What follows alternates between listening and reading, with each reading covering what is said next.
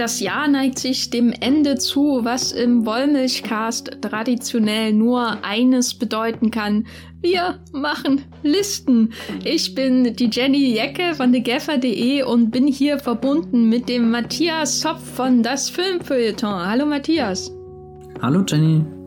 Und wir werden im folgenden Podcast unsere jeweilige Top 10 der besten Filme des Jahres vorstellen. Wir werden diese Filme natürlich nicht spoilern und die einzige Regel ist, wir haben diese Filme dieses Jahr gesehen und sie sind nicht 20 Jahre alt. Das wäre auch eine wichtige Voraussetzung. Und damit ist eigentlich schon alles gesagt. Viel Spaß mit diesem Podcast.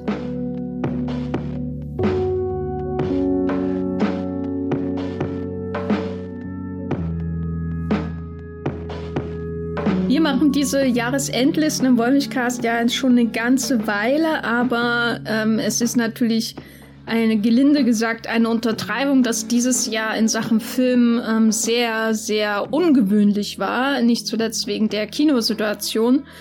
Und deswegen meine erste Frage an Matthias, bevor wir zu unseren Top Ten äh, Listen kommen. Wie hast du denn das wahrgenommen, diese Herausforderung nach diesen 360 Tagen oder was, wie viel sind schon vorbei, äh, diese Liste zu erstellen? Wie, inwiefern war das anders als vielleicht im Jahr davor?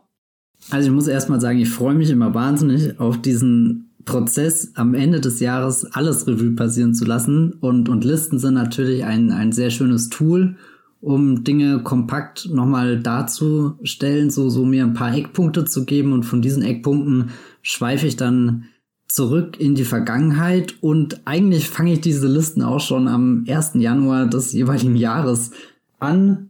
Jetzt, jetzt am konkretesten habe ich da eine große Film- und Serienliste, in die ich alle Neuveröffentlichungen quasi reinschmeiße und dann mir auch ein bisschen hinschieb, in was für, für Kategorien sie reinfallen. Also jetzt gar nicht mal erst äh, äh, Qualitätskategorien, sondern so, ähm, ist er denn in Deutschland veröffentlicht worden oder habe ich den auf dem Festival gesehen, weil das ist ja dann auch immer am Ende des Jahres ganz wichtig, dass man da einen Überblick hat für die verschiedenen Publikationen, wo man seine Listen teilt. Da gibt's ja dann doch immer wieder verschiedene Regeln und, und Ansprüche. Da bin ich ganz froh, dass wir im Wollmilchcast wirklich so frei sind und einfach von der Seele reden, was uns halt dieses Jahr über den Weg gelaufen ist. Aber ich glaube, worauf Jenny so ein bisschen mit der Frage anspielt, ist, dass dieses Jahr dann doch irgendwie, irgendwo klafft da ein Loch. Irgendwo ist da etwas, wo ich ganz sicher weiß, das habe ich nicht gesehen und aus dem einfachen Grund, weil es auch einfach nirgendwo kam. Hier zum Beispiel Cannes, ein ganz großes Festival, ist ja ähm, ausgefallen. Wir hatten zum Glück noch die Berlinale, was auch sich zumindest in meiner Top Ten sehr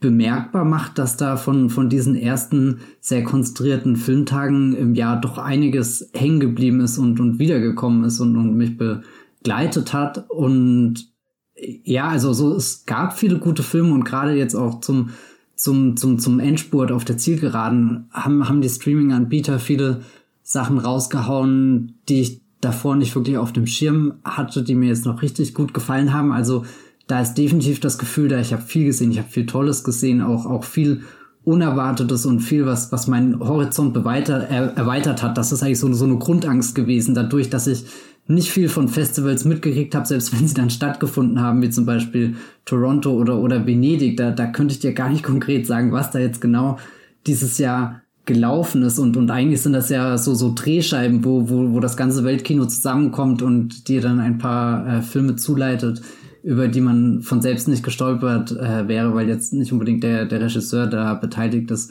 den man, den man gerne oder den ich dann verfolge. Und so, aber ja, es, es fühlte sich auf alle Fälle komisch an. Ich bin aber sehr zufrieden mit der Liste, die bei mir herausgekommen ist, auch wenn ich gerne einen James Bond Film vielleicht erwähnen würde, aber vielleicht nächstes Jahr. Jenny, wie sieht's denn bei dir aus? Ach, ich, für mich war das eine Qual. Also, ich mache ja die Listen auch immer sehr gerne und normalerweise beginne ich auch schon recht früh im Jahr, glaube ich nicht so früh wie du, sondern eher so nach den ersten ein, zwei Festivals denke ich dann normalerweise, huch, du sollst jetzt mal wenigstens eine Liste anlegen, damit du dann hinterher nicht nochmal alles von vorne aufrollen musst, so in der Art. Und dieses Jahr war das alles das reinste Chaos, weil ich das nicht gemacht habe, weil es nur ein Festival, ein reguläres gab, eben die von dir erwähnte Berlinale. Und die war auch sehr intensiv und es war auch ein überdurchschnittlich guter Jahrgang. Das muss man, glaube ich, vorher noch mal sagen, weil wir, glaube ich, beide relativ viele, wie gesagt, Berlinale Filme in der Liste, in den Listen haben werden, ähm, die ihr heute hört in diesem Podcast. Aber es war auch, es liegt nicht nur daran, dass wir bei der Berlinale waren, sondern es liegt, glaube ich, auch daran, dass die Berlinale dieses Jahr einfach gut war. Und in diesem Zusammenhang kann ich euch verweisen an unseren Podcast über die Berlinale 2020, den wir auch ähm, geführt haben, ähm, unwissend, wie das Jahr enden würde äh, ohne Kinos größtenteils. Und das Seltsame war dann nach der Berlinale, da, da fing das ja eigentlich ganz gut an und dann habe ich ähm, aufgrund der, der Ausgangsbeschränkungen, Kinoschließung und so weiter, habe ich ähm, eine massive Entspannung meinerseits gefühlt, was dieses Up-to-Date-Sein mit Filmen angeht. Also das mhm. habe ich, ähm, seitdem ich das professionell mache, noch nie so empfunden. Ähm, dieses, eigentlich ist mir egal, ob ich die neuesten Filme gesehen habe. Ähm, weil es gab natürlich keine Kinos lange Zeit und ja jetzt leider immer noch nicht die man hätte besuchen können. Aber es gab ja zum Beispiel trotzdem Streaming-Veröffentlichungen und da war mir das größtenteils einfach egal. Also ich habe natürlich viel geguckt so, aber dieses, ich muss das jetzt gesehen haben, damit ich den Diskurs zum Beispiel in US-Film-Twitter kapiere, der da stattfindet. Das hatte ich über weite Strecken des Jahres nicht, weil, glaube ich, die Filme auch ähm, nicht so groß waren, größtenteils, dass alle drüber geredet haben. Und das fand ich ehrlich gesagt auch super entspannend. Einfach nicht up to date sein zu müssen. Deswegen habe ich viel, viel andere Sachen noch geguckt und trotzdem aber viel weniger Filme. Also ich habe, glaube ich, ungefähr über 100 Filme äh, weniger gesehen als im Jahr davor. Kinofilme oder generell Filme? Generell Filme. Also ich habe okay. in den letzten Jahren immer so über 500 Filme geschaut und dieses Jahr bin ich so ähm, ähm, über 400 gekommen. Und äh, jetzt zum Ende des Jahres habe ich dann langsam gemerkt, oh je, je jetzt kommen die Listen. Ähm, nicht nur natürlich für den Bäumlichcast, was mir persönlich ja immer sehr viel Spaß macht auch, sondern vor allem auch die Liste für die, die Arbeit. Das klingt auch so wie ein echtes First World Problem. Ich muss eine Liste machen für die Arbeit. Halt für diese große Liste, die wir jedes Jahr machen ähm, bei, bei Movieplot und dieses Jahr auch zusammen mit Filmstarts, mit den besten Filmen des Jahres. Da müssen wir ja selber eine Top 10 einreichen. Und da liegt ja irgendwie für mich auch eine gewisse Verantwortung bei. Ne? Deswegen habe ich bestimmte Filme nachgeholt, die es am Ende nicht reingeschafft haben. Aber ich habe sie zumindest nachgeholt. Aber dann war das so, uh, ist das jetzt Arbeit, dass ich das gucken muss? Ähm, will ich das überhaupt gucken? Und das war einfach alles ganz seltsam. Und ich muss sagen, insgesamt hat mir das Listen machen dieses Jahr überhaupt keinen Spaß gemacht. Und das liegt, glaube ich, auch daran, dass wenn ich mir jetzt meine Liste anschaue, einfach ganz viele Filme schon über ein halbes Jahr her sind viele eben aus der ersten, aus den ersten drei Monaten des Jahres stammen, als ich sie zum ersten Mal gesehen habe. Und das ist einfach ein seltsames Gefühl. Das ist wie wenn du eine Liste machst nach deutschen Kinostarts, die nur aus Festivalfilmen besteht, die du im Jahr davor gesehen hast. Weißt du, es fühlt mhm. sich irgendwie mhm. falsch an. Aber du musst die, das halt machen, weil die halt immer erst viel später ins deutsche Kino kommen. Und so fühlt sich das dieses Jahr auch an. Das ist alles, alles einfach sehr lange her. Ähm, und deswegen war das komisch dieses Jahr. Ich kann das auf alle Fälle den letzten Gedanken, den du gesagt hast, total nachvollziehen, weil es ärgert mich auch immer, wenn, wenn ich einen Film dann ausnahmsweise mal auf einem Festival gesehen hat, er in dem Jahr keinen Kinostart bekommt und dann eigentlich nächstes Jahr mit reinläuft und dann, dann, dann ist man so hin und her gerissen irgendwie, dass das Herz und der Film hängen irgendwie in einer anderen Zeit fest, als wo man sie dann im Idealfall in eine Liste einordnen kann, die dann für die, die meisten äh, Zuschauerinnen auch, auch verständlich und nachvollziehbar oder so ist. Das ist, glaube ich, so, so diese, diese große Diskrepanz, die da am Ende so, so gern ich Listen mache. Ich stelle jedes Jahr fest, ich habe nie die perfekte Liste geschaffen und, und bin da eigentlich auch froh, dass ich mittlerweile doch irgendwie so viele verschiedene Kanäle involviert bin, wo ich dann einfach drei verschiedene Listen teile und die Summe der, der einzelnen Teile ergibt dann doch irgendwie einen schönen Rückblick auf das Jahr, in dem ich mich dann eher zwischen den Zeilen wiederfinde, als dann vielleicht in konkreten Plätzen Nummerierungen oder so. Es macht halt auch einfach noch schwieriger, so die dann auch irgendwie anzuordnen, finde ich, wenn das alles so lange mhm. her ist teilweise. Es lange her ist natürlich übertrieben, aber ja, es wird nächstes Jahr wird es dann mit der Kinostartsliste Hardwell dann irgendwie mit zwei Jahren Verspätung Martin Eden endlich in Deutschland läuft. Und Stimmt. dann ist wieder, dann, dann stehe ich wieder vor der maximalen Herausforderung, wie kann ich von mir selbst begründen, dass Martin Eden dann in der Moviepilot-Liste bei mir persönlich wieder auf eins steht, obwohl ich den das letzte Mal vor zwei Jahren gesehen habe. Und naja. Gibt es denn jetzt einen ganz großen Film dieses Jahr, auf den du dich wahnsinnig gefreut hast und wo, wo es dir das Herz bricht, dass er nicht dabei ist? Weil du ihn einfach nicht gesehen hast? Na, ich hätte gerne den äh, Verhöfen-Nonnen-Film gesehen, der in Cannes uh, hätte laufen ja. sollen bei dem ich schon vor zwei, drei Jahren gab es so ein Sales-Banner, was in Cannes an diesen Hotels draußen aufgehangen wird, wo die für den Markt, da die diese mehr oder weniger selbstgemachten Poster, die ein bisschen Hanebüchen aussehen, ähm, drauf, äh, drauf diese riesen Banner ähm, an diese Häuser an der Croisette aufhängen. Und da gab's schon dieses Banner mit der mit der Nonne und so da hatte ich mich schon drauf gefreut. Ein Film, den ich wirklich, wirklich gern gesehen hätte, war Jungle Cruise, wenn ich jetzt einen ganz großen mhm. Film denke. Von Jean Collet Serra, weil das halt einer meiner Lieblingsregisseure ist aktuell. Welchen außer Bond hattest du noch?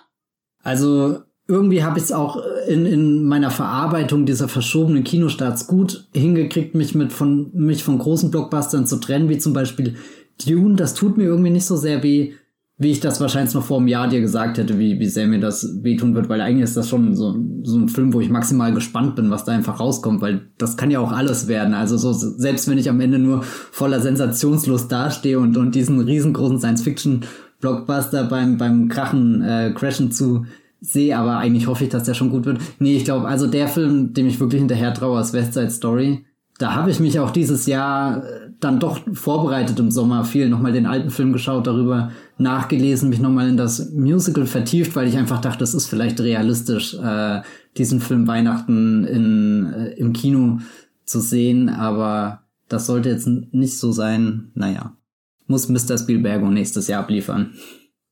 Aber wir hatten Filme, wir haben dieses Jahr Filme gesehen, so. Und ich glaube, wir müssen langsam zu Potte kommen. Ähm, bevor wir einsteigen in die Top 10 unserer jeweils besten Filme des Jahres, nochmal der Hinweis. Wir hatten keine Regeln bei der Zusammenstellung dieser Liste, außer dass die Filme halbwegs aktuell sein können. Also es ist nicht eine Bestenliste mit Erstsichtungen, weil dann wären, glaube ich, in meiner Top 5 ausschließlich Filme von Anthony Mann und das wäre irgendwie lame. Äh, oder zumindest ähm, geschummelt. Sondern es müssen schon aktuelle Filme sein, so. Aber es geht eben nicht nach deutschen Kinostarts oder Deutschveröffentlichungen, sondern eben auch nach Festivals. Wir beide haben äh, jeweils eine Liste für uns persönlich gemacht. Wir haben das vorher nicht abgesprochen. Wir ahnen nur, wie die Liste des anderen aussieht, aufgrund ähm, der vielen Listendiskussionen, die wir schon im Arbeitskontext hatten.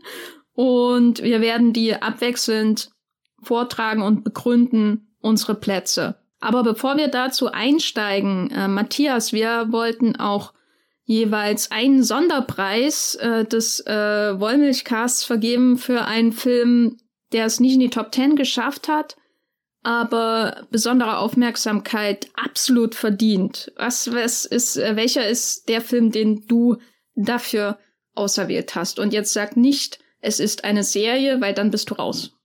Nein, ich äh, mache den Bogen um die Serie und ich mache auch den Bogen um die absolut, absolut herausragende Euphoria-Folge, die es dieses Jahr noch gab ich äh, nehme diesen, diesen, diesen Sonderplatz für, für eine Künstlerin, die mir dieses Jahr wahrscheinlich mehr bedeutet hat als jede andere, nämlich Taylor Swift. Eigentlich hätte sie dieses Jahr eine große Konzerttournee machen sollen und ich hätte Karten gehabt, das ist alles weggefallen, das ist furchtbar traurig. Aber wie aus dem Nichts ist das dann so zu dem ultimativen Taylor Swift-Jahr geworden. Es gab auf Netflix die tolle Doku Miss Americana, da habe ich auch schon im Wollmilchcast drüber gesprochen, die sich mit ihr als Künstlerin, als Musikerin, aber eben auch als Persönlichkeit beschäftigt. Später auf Disney Plus kam der City of Lover Konzertfilm und Ende des Jahres kam auf Disney Plus Folklore The Long Pond Sessions, also quasi das allererste Mal, dass sie irgendwie vor der Kamera mit ihren zwei Kollaborateuren das äh, Folklore-Album eingespielt hat. Und das ich weiß gar nicht, ob das ein herausragender Film ist, aber das, was emotional mittlerweile an diesem Film alles für mich dranhängt und, und es fühlt es sich so an, wie, wie nach Wochen, wo du diese Musik gehört hast, dich in den Texten verloren hast und, und das dann auch mit ihr zu erleben, wie, wie das für sie, sie auch eine, eine, eine eigene kleine Premiere war, die, die so ganz behutsam im minimalistischen Rahmen gespielt wird. Also wirklich nur drei Musiker in einem Raum.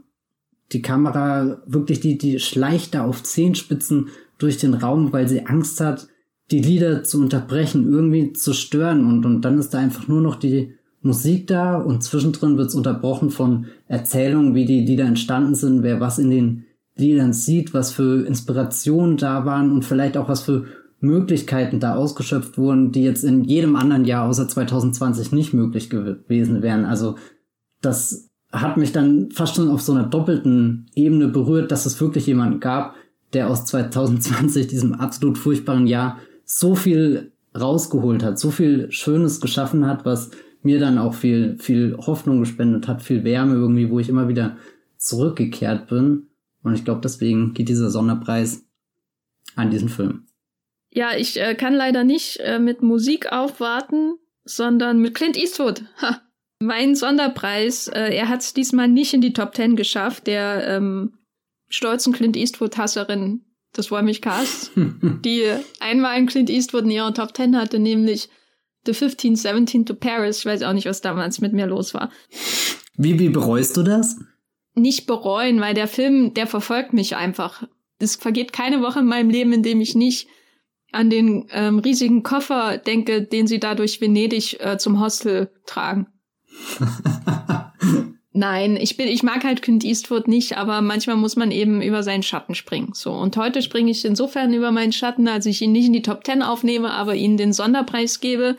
Und zwar für Richard Jewell, der ähm, einen Kinostart im ersten Quartal dieses Jahres hatte, eine wahre Geschichte über, naja, es geht eigentlich nicht wirklich um den Anschlag auf die ähm, Olympischen Spiele in Atlanta 1996, sondern eher die Medienkampagne und ähm, FBI-Kampagne gegen den Verdächtigen Richard Jewell, die sich daran anschloss. Äh, Richard Jewell, der ja zuerst als Held gefeiert wurde, weil er die Bombe entdeckt hat und ähm, mehrere Menschenleben dadurch gerettet hat, dass er eben darauf aufmerksam gemacht hat und der danach eben zum Verdächtigen wurde insbesondere von John Hamm, äh, dem FBI, und äh, Presse, äh, Presseteufelin Olivia Wilde, die die Information bekommt und das dann natürlich prompt veröffentlicht.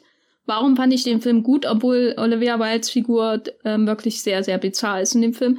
Ich möchte an dieser Stelle einfach den Paul Walter Hauser loben, weil ähm, Richard Jewell strotzt nur so von, ja, am Rande zur Karikatur, schlitternden Figuren. Es gibt die äh, liebevolle Mutti, gespielt von Kathy Bates. Es gibt den äh, gewissenlosen FBI-Agenten von John Hamm. Es gibt den bodenständigen Anwalt Sam Rockwell und es gibt eben die ähm, über Leichen gehende Reporterin, die alles für eine Story macht, Olivia Wilde.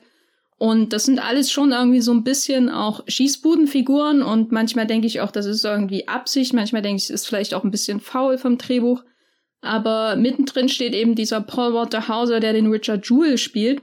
Und der schafft es halt ganz wunderbar, so eine Menschlichkeit in seine Schießbudenfigur zu bringen, weil er wirkt auch manchmal ein bisschen flach, manchmal einfach zu nett, zu gutgläubig, zu, was weiß ich. Bei ihm habe ich immer das Gefühl, da ist es eher effektiv, dass er so wirkt. Er soll eben als Opfer ähm, porträtiert werden, äh, Opfer des guten Glaubens an die Staatsgewalt, der einfach darüber stolpert, dass er daran glaubt, dass die Ordnungshüter sein Bestes im Sinne haben. Stattdessen wollen sie halt einfach nur jemanden drankriegen, damit sie nur einen, einen Täter haben. Und er schafft es halt gleichzeitig irgendwie manchmal so eine idealisierte Eastwood-Figur zu spielen, weil er wirkt schon sehr idealisiert in seiner Naivität und seiner Nettigkeit ähm, und trotzdem irgendwie auch eine hochkomplexe Figur, die den einen oder anderen Power-Trip hat als Security Guard. Er, er vereint das alles in seiner Performance. Er ist gleichzeitig zutiefst menschlich und tiefgründig und gleichzeitig aber auch ähm, eine Schießbudenfigur, Eastwood-mäßig, um äh, das Argument äh, für Eastwoods eigene Politik in dem Film zu machen. Und das gelingt alles sehr gut und ähm, ich glaube, ohne ihn wäre der Film ziemlich unerträglich. Und deswegen mein Sonderpreis äh, im Wollmilchcast ähm, zum Jahresende 2020 an Paul Walter Hauser für Richard Jewell, der nicht so gut ist wie The 1517 to Paris, aber mir trotzdem ein bisschen besser gefallen hat als The Mule ähm, als Eastwood-Film. Und Sam Rockwell ist in dem Film auch tausendmal besser als hier in diesem Free Billboards Schmarrn, so Punkt. Ein dezenten Diss untergebracht. Von wem lässt du dir lieber das Leben retten? Von Captain Sully oder von Richard Jewell? Sully. Okay. Sully ist der beste von allen, würde ich ja, sagen. Ja, das stimmt. Aber ich fand Richard Jewell schon ging mehr in die Richtung von von Sully wieder als von von dem dem Train to Dingsbums Film. Ja, aber eben alles Helden des Alltags. Ja. Aber wir sind kein Eastcast. Eastwoodcast, wie auch immer sondern der Wollmilchcast und wir wollen über die Top 10 reden. Wer soll anfangen, du oder ich? Fang du an, dann habe ich länger Zeit, mir Argumente auszudenken. Gut, also ich hatte viele Schwierigkeiten, mir den zehnten Platz auszusuchen, weil ich konkret ähm, drei Möglichkeiten hatte, wie ich den vergebe. Der erste Film, der in der Nähe der Auswahl kam, war Malmkrog von Christi Puyo, der bei der Berlinale lief, äh, der ungefähr wie viel 200 Minuten dauert und Leute stehen in Räumen und reden über Philosophie. Der zweite Film, der zur Auswahl war, war The Wrong Missy von Tyler Spindle, Netflix 2020 mit Lauren Lepkus, eine der äh, großen Performances dieses Jahr. Und der dritte war Eurovision Song Contest The Story of Fire Saga von David Dobkin. Ich habe mich entschieden für Eurovision Song Contest The Story of Fire Saga von David Dobkin mit Will Ferrell, Rachel McAdams und äh, Pierce Brosnan als Eric Erickson. Ja. und der Grund ist hauptsächlich, ich wollte nicht darüber reden, worüber, worum es in Malmkrot geht, ähm, weil ich das nicht kann. Aber vor allem wollte ich einen Film nehmen, ähm, der mir dieses Jahr einfach unglaublich viel Freude bereitet hat. Und das war eben zum einen vor allem The Wrong Missy, wo ich wirklich oft auch daran gedacht habe, an die Wahnsinns-Performance von Lauren Lapkus in dem Film. Äh, wie gesagt, schaut ihn euch an. Es ist eine tolle, ähm, grenzüberschreitende Komödie. Aber der andere, der wirklich einfach mir wirklich, mich wirklich total überrascht hat in seiner schönen Atmo, in seinem Humor und so weiter, ist eben Eurovision Song Contest The Story of Fire, Fire Saga, weil ich halt überhaupt nichts mit dem Eurovision Song Contest anfangen kann. Und äh, Eurovision Song Contest ist einfach so, ein Film, der einen die Liebe beibringt zu etwas, was einem nie interessiert hat. Und der einem das Community-Gefühl von Fans dieses Eurovision Song Contest irgendwie richtig nahe bringt. Und ähm, vielleicht habe ich das dieses Jahr einfach gebraucht, diesen Film. Ich werde jetzt trotzdem nicht anfangen, äh, Eurovision zu schauen, ähm, weil mich das wirklich nicht interessiert. Und ich habe das ja früher auch gesehen und äh, mich hat es damals auch nicht interessiert aber ähm, auf jeden Fall eine der gelungeneren, gelungeneren äh, Will Ferrell Komödien in den letzten Jahren, gerade im Vergleich zu sowas wie Holmes und Watson oder so, ist Eurovision wirklich nochmal eine schöne späte Perfektionierung von dem, was er am besten kann, seinem Erfolgsrezept, ob es nun um NASCAR-Fahrer geht, um Eiskunstlaufen oder ähm, TV-Reporter in San Diego äh, er, er kommt da rein und äh, gibt dem Ganzen seine Prägung. Und das macht er eben auch mit dem Eurovision Song Contest. Und ähm, eine ganz famose Komödie könnt ihr bei Netflix streamen. So, Matthias, du bist dran. Ich will eigentlich nur wissen, wie, wie, wie oft hast du dieses Jahr Ja Ja Ding Dong gehört? War das in deiner Spotify Top 10? ich habe kein Spotify, okay. aber wenn, dann wäre es ganz vorne. das ist die Szene, wo ich am öftesten dran denken musste, wenn ich an diesen Film denke. Nee, ich habe leider nicht äh, Malmkrück auf der Top 10, obwohl mich jetzt auch der Gedanke einfach reizt, dass, äh, wenn wir ausgehen von deinen Platzierungen, gehen auch einfach Lauren Lepkus in Malmkrück mitspielen könnte und dann, dann wäre es vermutlich wirklich der beste Film des Jahres. Bei mir ist On the Rocks auf den zehnten Platz gerutscht durch eine Verkettung unvorhersehbarer Ereignisse. Einerseits, weil ich den Film irgendwie einfach drinne haben wollte. Andererseits, weil er mir wirklich gefallen hat. Nein, ich weiß, ich weiß es nicht. Das ist so der Kandidat, wo ich mir immer unsicher bin.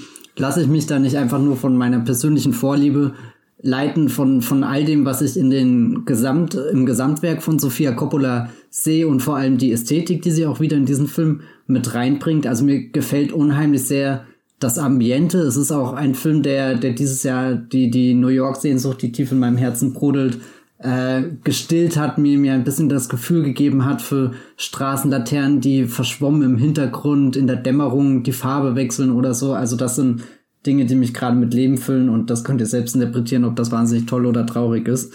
Ich, ich glaube, ich kehre nicht zu On the Rocks zurück, weil ich nochmal die, die Vater-Sohn, äh, Vater-Sohn sage ich, die, die Vater-Tochter-Geschichte sehen mag. Das ist, glaube ich, was, was mich jetzt eher rein, rein pragmatisch durch den Film führt.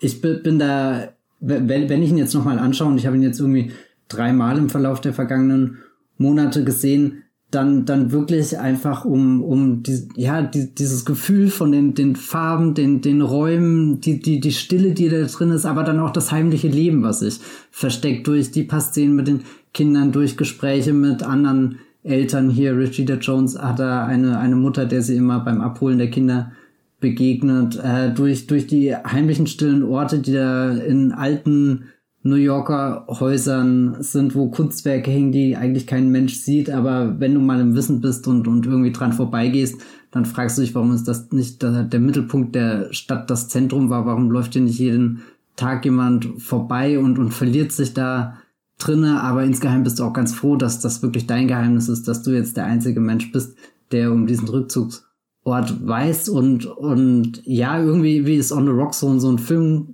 geworden, wo ich mich oft im Alltag einfach hinflüchte.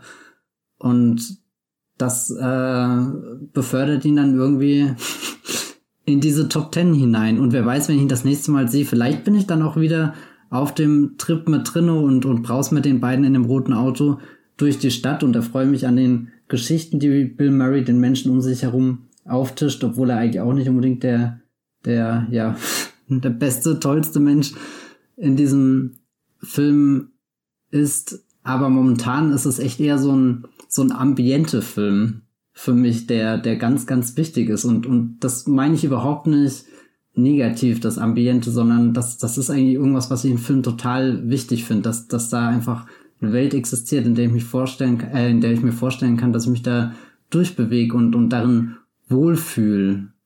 Ist es jetzt eigentlich ein Zufall, dass sowohl in The Wrong Missy als auch in On the Rocks, die nach Mexiko reisen, zu, zu einem äh, Ressort und die, dort die Situation eskaliert. Es, es sind, glaube ich, Filme, die im Geiste sehr eng miteinander verbunden sind und eigentlich hätte ich vielleicht auch lieber die, die Lauren Lapkus Rashida Jones Version davon gesehen. Mit Lauren Lapkus in der Bill Murray Rolle? Ich weiß nicht, ob das funktioniert, aber was ist denn mit der, der, der Schwesternrolle?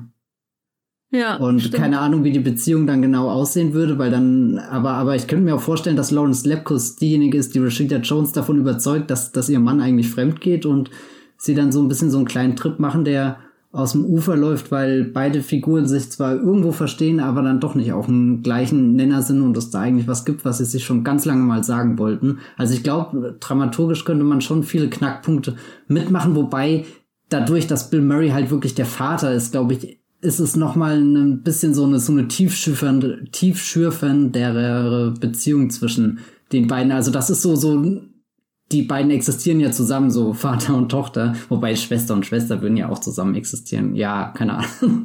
Müsste ich sehen. Kann, kann ich äh, gerade emotional nicht beurteilen, wie ich, wie, wie sehr, äh, bei welcher Version ich am Ende mehr weinen würde. Aber ich würde beide anschauen. Und Zwischenfrage, hattest du ähm, Sofia Coppolas letzte Filme jeweils in der Top 10? Sowas wie ähm, Die Verführten oder so? Das ist für eine gute Frage. Das könnte mal knapp gewesen sein. Ich glaube, Die Verführten ist so ein Film, den ich irgendwo zwischen 10 und 15 in meinem Blog irgendwie in meiner Top 25 bestimmt positioniert habe. Also ich glaube, The Bling Ring wäre damals definitiv drin gewesen, Lost in Translation sowieso.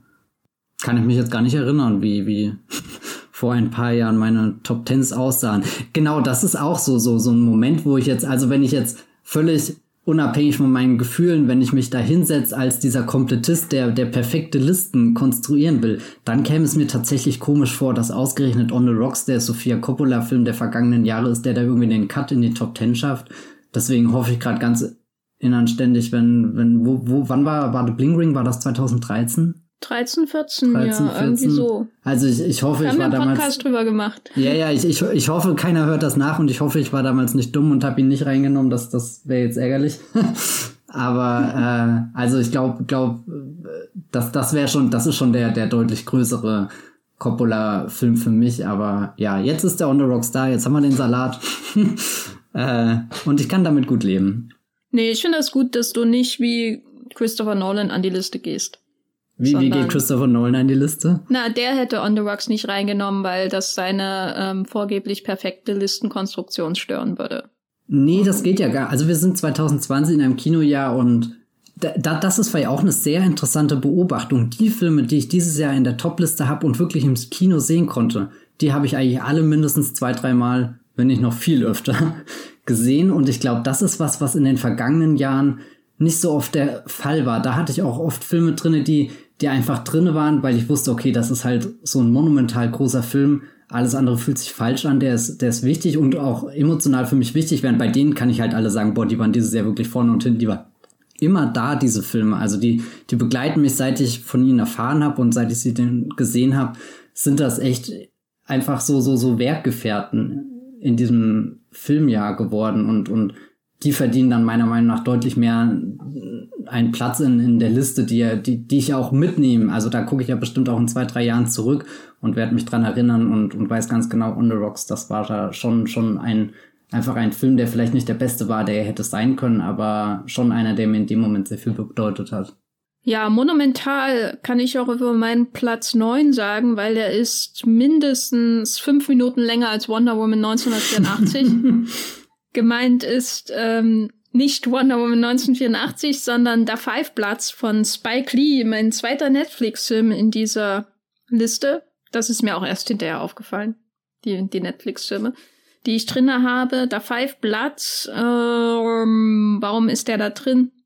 Im Grunde, weil ich irgendwie, seitdem ich ihn gesehen habe, ähm, nicht so richtig meine Arme drum schlingen und ihn irgendwie in Form bringen kann. Also der Film, der wabert immer noch so rum. Er wabert als Film über die Geschichte von afroamerikanischen Soldaten in amerikanischen Kriegen herum. Er wabert als Film über die Darstellung von amerikanischen Kriegen in der ähm, amerikanischen Popkultur herum. Er wabert als Film über die Darstellung von afroamerikanischen Soldaten in der amerikanischen Popkultur und insbesondere natürlich im Kino in mir irgendwie herum und ich kann da gar nicht so viel drum sagen, außer dass es für mich wirklich einer der Filme ist, der vielleicht noch am besten zeigt, was Netflix als Distributionsportal irgendwie auszeichnen kann.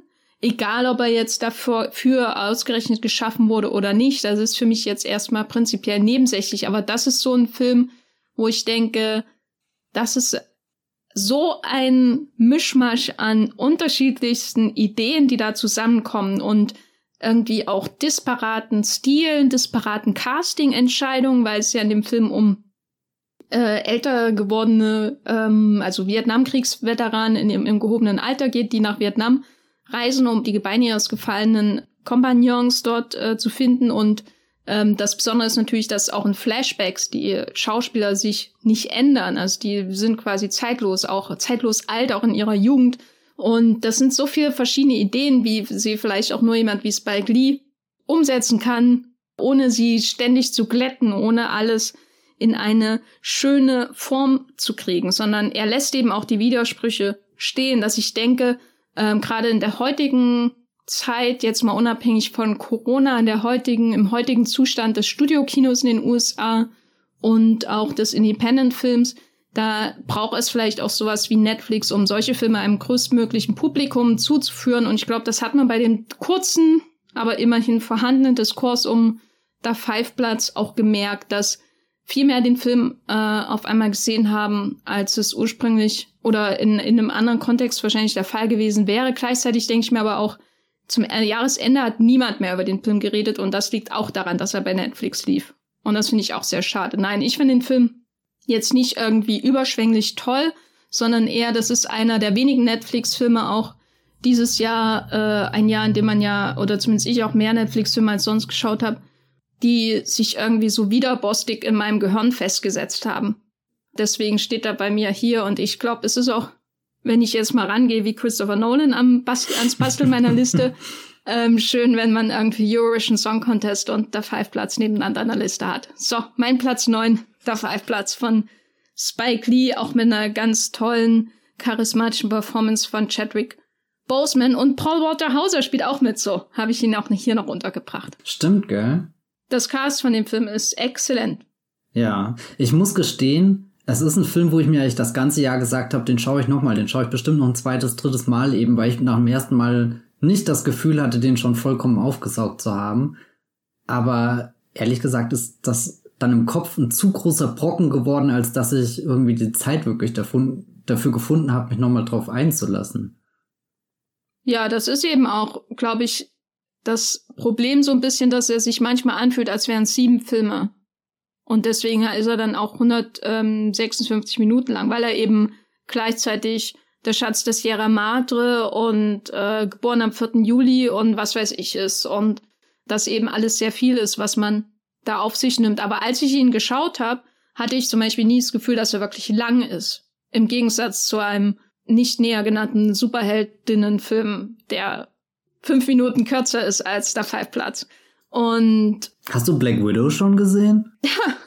ah, der, da würde ich mich nicht wundern, wenn er auch so lang ist.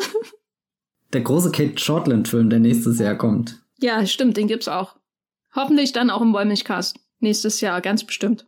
Der wird nicht nochmal verschoben. Ne, Matthias? Ja, wer weiß. oh Gott, der, der hat halt echt so einen Start, wo, wo ich noch keine Hände ins Feuer legen würde. Was ist denn dein Platz 9? Überraschenderweise auch ein Netflix-Film der letzte reine Netflix-Film. Also später kommt noch mal ein, ein Netflix-Film, der aber nicht, nicht so, so, so ein purer Netflix-Film ist. Das will ich jetzt nicht spoilern, aber vielleicht habt ihr schon einen Verdacht. Nee, das ist äh, auf Platz 8, steht hier bei mir I'm Thinking About Ending Things von Charlie Kaufman. Über den habe ich ja, glaube ich, auch schon mal kurz im Wollmich-Cast gesprochen. Witzigerweise, ähnlich wie The Five Platz, ein Film, an den ich mich, nachdem ich ihn das erste Mal gesehen habe, nicht mehr herangewagt hat, auch weil er jetzt unbedingt nicht so ein, so ein Koloss im Kopf geworden ist, aber einfach weil, weil ich mich emotional nicht mehr imstande gefühlt habe, mich nochmal in diese düstere Nacht voller Schneegestöber hineinzuwagen. Also es beginnt damit, dass ein, ein junges Paar unterwegs ist und aus der Stadt kommt und hinein in, in, ins Land fährt. Das heißt, die Welt außenrum verschwindet immer mehr und mehr. Da am Anfang sind noch Bäume und, und irgendwann blendet Charlie Kaufmann auch einfach die, die Welt aus und dann, dann fühlt es sich an, als ist nur noch das Auto da allein eigentlich in so, so, so einem dunklen Studio. Ein Scheinwerfer wirft da noch sein spärliches Licht drauf, also was sehr atmosphärisch und, und, und, und diese Reise, äh, die, die zu den Eltern von dem, dem Mann gehen, die entpuppt sich dann so als äh, wilder Trip zwischen Zeitraum, Traum, alles Mögliche kommt zusammen. Auch die gute Pauline Kael hat eine nicht äh, minder große Rolle als in Mank, dem neuen Film von David Fincher, der übrigens nicht in dieser Film äh, in, in meiner Top Ten ist. Und, und ich glaube, hätte mir am Anfang des Jahres jemand gesagt, dass David Fincher seinen ersten Film seit Gone Girl macht und ich den nicht in die Top Ten tun würde, dann hätte ich ihm wahrscheinlich äh, einen sehr komischen Blick zugeworfen, weil, weil das wirkte irgendwie so, so bombensicher, aber 2020 ist halt nicht sicher und deswegen rede ich jetzt über Charlie Kaufman anstatt von Fincher, weil, weil Kaufman dann doch irgendwie ein Regisseur ist, der, der mich mehr beschäftigt hat mit den, den Bildern, die er da in der Wohnung ähm, entwirft, die, die sich teils sehr gemütlich anfühlt. Du kannst dir vorstellen, da den Abend am Kamin zu verbringen, aber dann bist du auch auf einmal in einem Horrorfilm, wo die Tapete irgendwie so halb von der Wand äh, runterhängt. Du siehst irgendwie verschimmelte Ecken, irgendwie düstere Kellertüren, wo du nicht weißt, traust du dich rein oder springt dir dann ein Monster entgegen, aber, aber vielleicht sitzt das Monster schon mit am Tisch und, und, und hat dich sogar schon eingenommen, du, du siehst das gar nicht mehr und dann sind da die Eltern, die so schräg drauf sind. Irgendwie ist alles ein bisschen dissonant. Die, die Leute reden miteinander, aber sie verstehen sich nicht. Also es ist fast so, als, als würdest du mit jemandem in einer anderen Sprache kommunizieren und, und man nickt halt so halb verzweifelt, um irgendwie durch den Abend zu kommen, aber der Abend hört auch einfach nicht auf. Es wird verrückter und schwindelerregender und, und du kannst gar nicht so lange die Luft anhalten und, und selbst wenn du dir dann den, den Moment für dich nimmst und sagst, boah, ich muss mal kurz auf Toilette und, und hoffst einfach, dass wenn du zurückkommst, die Situation einfacher, klarer, durchschaubarer ist, irgendwie ein bisschen mehr Ordnung drin ist, dann geht erst richtig der Ramazamba los. Und trotzdem endet der Film eigentlich in was, was sehr, sehr stillem, was sehr besonnenem, also so einer, so einer, auch so einer Szene, wo, wo ganz viel Einsamkeit und Trauer zusammenkommt und auch nochmal hier ein, ein schöner Musikmoment in diesem äh, Kinojahr, hätte ich jetzt gesagt, äh, eher Filmjahr, weil der kam ja auf Netflix, wo, wo ein Stück aus dem Oklahoma Musical eine ganz entscheidende Rolle spielt, um den Film zu entschlüsseln, um zu verstehen, was denn da jetzt wirklich in den Figuren vorkommt und überhaupt um die Figuren anordnen zu können. Also das war auch eine, also irgendwie vielleicht so, so ein Taschenspielertrick, der dem Film zugrunde liegt, aber auch einer, der mich auf emotionaler Ebene ganz mitgenommen hat, dass ich wirklich am Ende erst dieses letzte Puzzlestück in das große Bild eingesetzt habe und, und der Film dann nochmal, wie, wie so, so, so, als wäre nochmal so ein, so, so ein, oh Gott, ich habe gerade so ein Bild im Kopf, was ich wirklich nicht beschreiben kann. Aber also als hätte im letzten Moment nochmal Klick gehabt und, und du siehst dann da nochmal was anderes, was du da davor, der geht da glaube ich auch ziemlich lang, also bestimmt so 130, vielleicht 140 Minuten, ich weiß gar nicht genau. Also dass, dass da nochmal viel umgestellt wird, wie, wie du einzelne Ereignisse wahrnimmst und deswegen bin ich mir auch sehr sicher, das wird eine lohnende Erfahrung, sich diesen Film nochmal anzuschauen, jetzt mit dem Wissen, was ich gesammelt habe und vielleicht bricht er dann total zusammen oder oder er wird wird äh, größer, aber eigentlich eigentlich muss diese diese zweite Sichtung noch irgendwann her, einfach damit ich da für mich auch mehr Gewissheit habe. Ich kann noch nicht sagen, wann das sein wird, aber vielleicht lasse ich mir jetzt ein Jahr Zeit, lass den noch weiter sitzen. Er, er besitzt auf alle Fälle so viele starke Momente, dass er nicht aus dem Gedächtnis verschwindet. Ja. das sagt Jenny und schaut auf ihre, wie viele Sterne hast du ihm gegeben auf Letterboxd? Ich, ich habe ihn doch immerhin geguckt. Ja, das, das ist sehr, sehr löblich. Das musst du auch zählen. Ja, also ich, wirklich. Ja, ich bin stolz, dass du deinen dein Schatten überwunden, übersprungen hast. Nein, du weißt, was ich meine. Oh Gott übersprungen und geradewegs eine Schneewehe gefallen hier. Ja.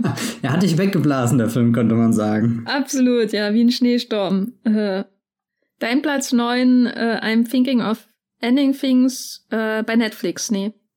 Jawohl. Damit lassen wir Netflix hinter uns.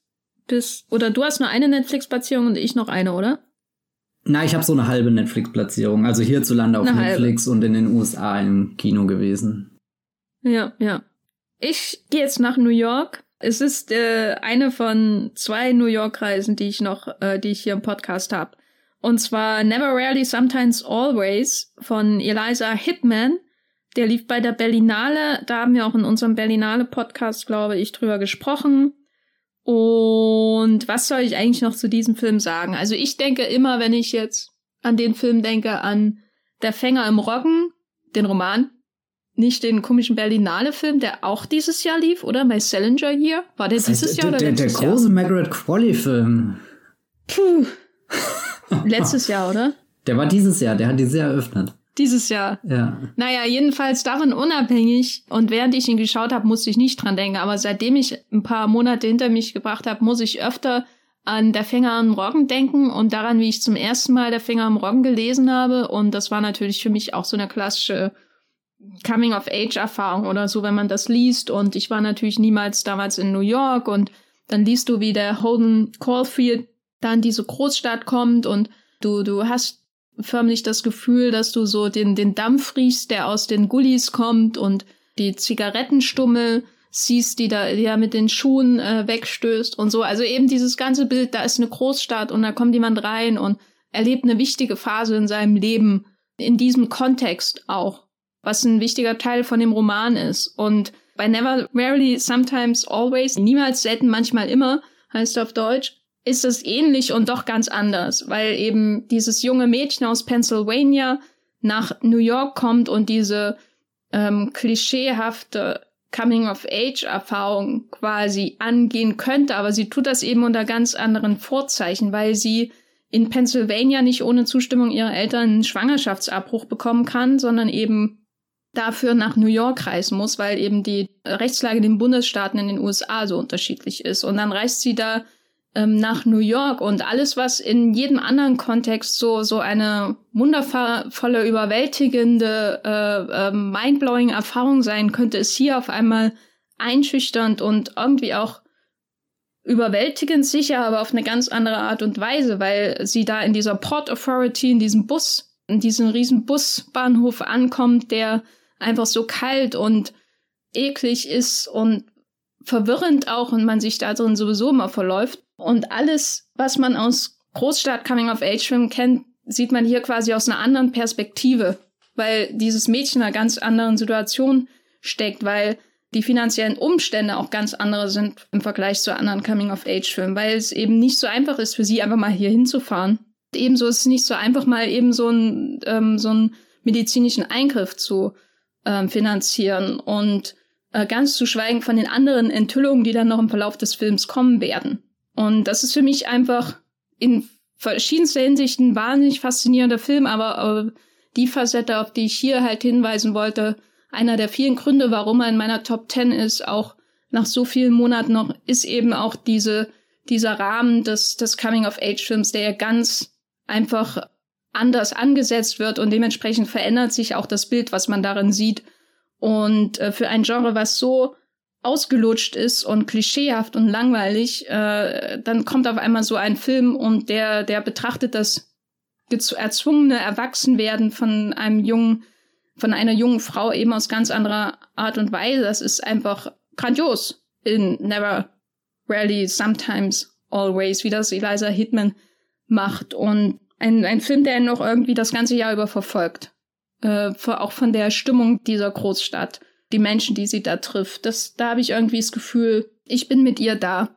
Und ähm, das ist oft nicht angenehm, aber es ist auf jeden Fall faszinierend, dieses Gefühl, da an, an ihrer Seite zu sein und sich zu wundern darüber, was in ihrem Kopf vorgeht. Und wenn man dann auf einmal eine Ahnung davon bekommt, dann äh, ja, wünscht man sich vielleicht auch, man hätte es nicht erfahren, aber gleichzeitig ist man auch irgendwie froh, dass der Moment da ist, wo äh, eine Öffnung geschieht und wo, wo eine emotionale Offenbarung einfach da ist, weil das auch was Befreiendes hat, äh, auch wenn es unglaublich schmerzhaft ist in diesem Film. Und damit sage ich äh, gar nicht mehr, weil das muss man, glaube ich, selber gesehen haben.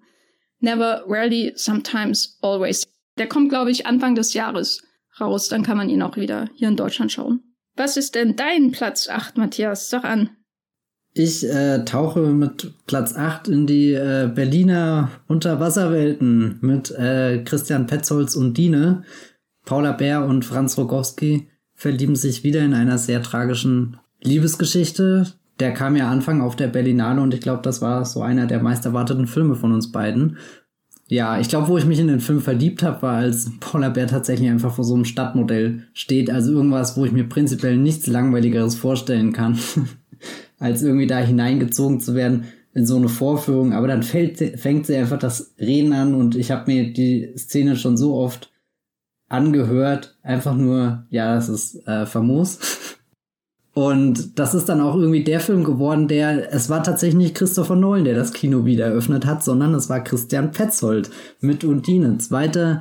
Juli, Berlin. Ich weiß gar nicht, in welches Kino ich gegangen bin. Ich glaube, das Kino International und habe Undine geschaut und dann habe ich nochmal Undine geschaut, dann habe ich wieder Undine geschaut. Irgendwann wurde ich gefragt, ob ich nicht langsam genug Undine geguckt habe. Habe gesagt, nein, ich muss mehr, ich muss mehr davon sehen. Also der, der hat so einfache, klare Bilder, Bilder, die, die, die sich sehr schnell einprägen und, und trotzdem habe ich mich nicht satt gesehen an, an all dem, wie, wie Christian Petzold die, die beiden Gesichter von denen mustert, die, die zärtlichen Berührungen zwischen den beiden, also all das, was schon Transit so, so auch irgendwo sehr, sehr flimmernd gemacht hat, sehr, sehr vibrierend, wo du jedes Mal das Gefühl hattest, der ganze Film könnte gerade wie so, so eine, so eine Glaskugel auch einfach zerspringen und, und dann liegen die Scherben auf dem Boden und, und das wird einfach nur wahnsinnig wehtun, vor allem wenn du dann mit deinem Herz da reinfällst, dann, dann reißt dir alles auf. Das will ich jetzt gar nicht wissen, oh wie das aussieht. Gott. Ja, das ist, glaube ich, auch so, so, ein, so ein unangenehmes Bild, aber es passt ja auch fast schon wieder, weil ich könnte mir diese Undine, wenn sie ihre Undinenform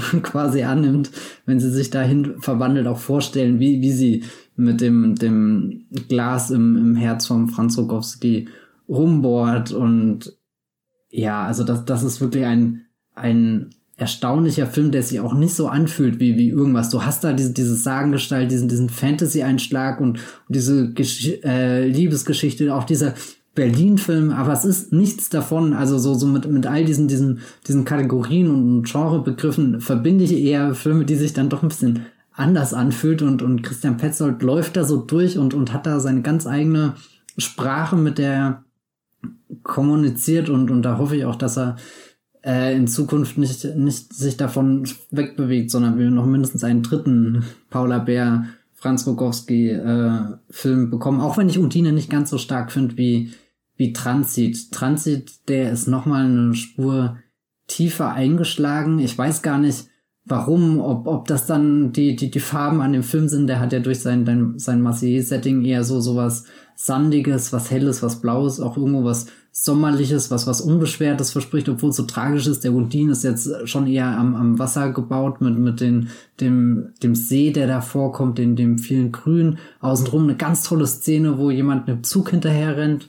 Äh, da, da, da frage ich mich auch, wie, wie, wie macht er das? Das ist Kinomagie. Das, das kann man nicht rational nachvollziehen, was äh, da passiert. Nee, wirklich ein, ein Film einfach nur zum, zum Reinlegen. Also Undine ist wie wenn man am Weihnachtsbaum schüttelt und die Glaskugeln runterfallen, zerbrechen und man rutscht auf einer Bananenschale auf und äh, volle Kanne mit der Brust rein in die Glaskugeln. Habe ich das richtig verstanden? Äh, Teile würde ich unterschreiben, andere Teile nicht. Zum Beispiel so, so ein Weihnachtsbaum, das finde ich ist schon wieder ein viel zu statisches Bild für Undine irgendwie. Also der, der Weihnachtsbaum ist schon wieder mit so viel Schmodder vollgehangen, dass du manchmal das Gefühl hast, die, die Äste gehen Also gleich. meiner nicht Na, hier, okay, ne? Also nichts- bitte, nichts gegen- not all, not all Weihnachtsbäume. Ja, ja, ich, also ähm, dann, dann lass mich das anders formulieren. Also so, so Undine fühlt sich viel, ja, wie, wie, wie sage ich das jetzt? Also ich weiß, weiß nicht, also den, den mit dem Weihnachtsbaum zu vergleichen, das tut mir einfach weh, weil im Weihnachtsbaum gibt es so viele verschiedene Bilder, während Undine, den gibt es nur ein einziges Mal, diesen Film, obwohl er eigentlich so ein insgeheimer Transitklon ist.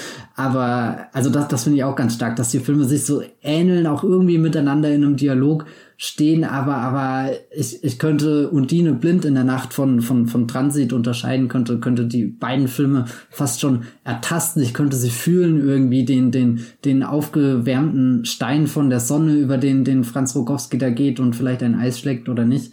Äh, das, das heißt jetzt so unbeschwert, anders macht er das Sommerurlaub. Darum geht's natürlich auch nicht.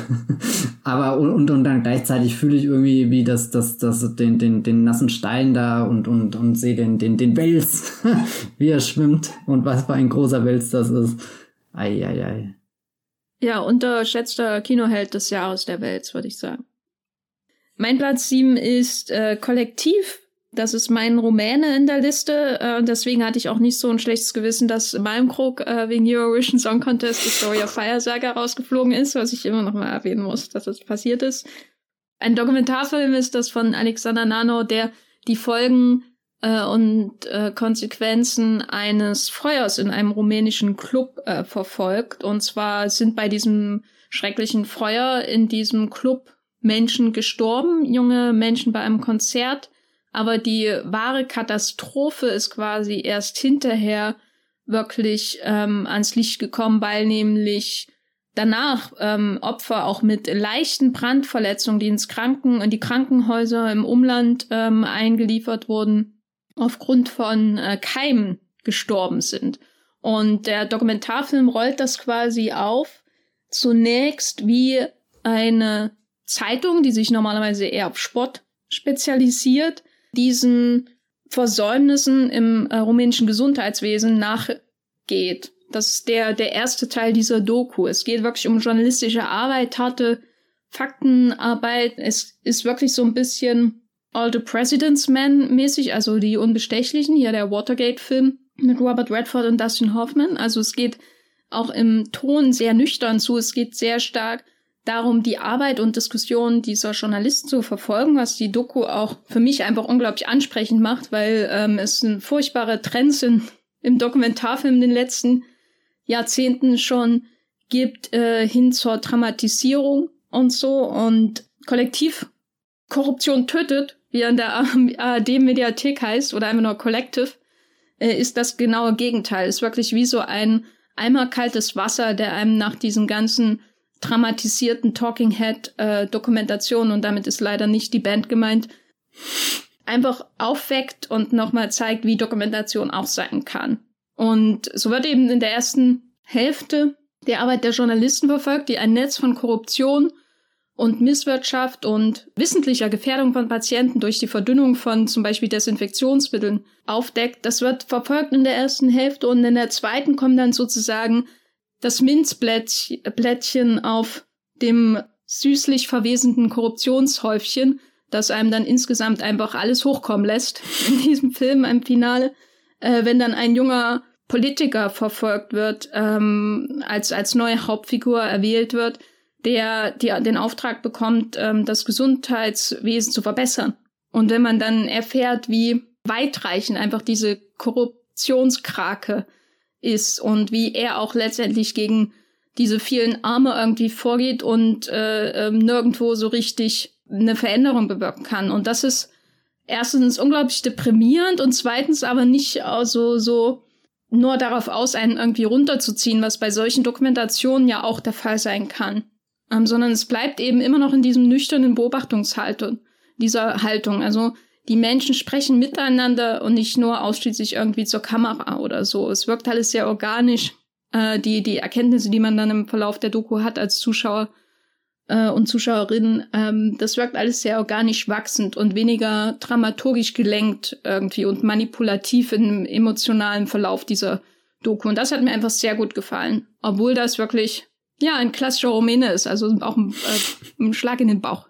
So. Und er ist nur halb so lang wie Malmkrog, was auch ein Vorteil ist. Collective, äh, äh, Kollektiv, Korruption tötet, kann man äh, aktuell äh, noch in der ARD Mediathek für Lau schauen und ich empfehle Ihnen auf jeden Fall meine Doku des Jahres auf jeden Fall.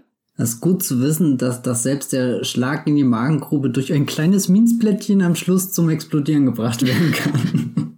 Was ist äh, deine, äh, dein nächster Platz? Ich glaube, äh, sind wir immer noch bei der sieben? Ja. Ich glaube, ich näher mich der sieben an. Oh, und da kommt ein alter Bekannter über den wir gerade, über den du gerade schon gesprochen hast, nämlich Never Rally. Du meinst doch nicht etwa always. Eurovision? Nein, knapp daneben, Jenny. ja, irgendwie, nee, Eurovision, das weiß ich nicht. Nee.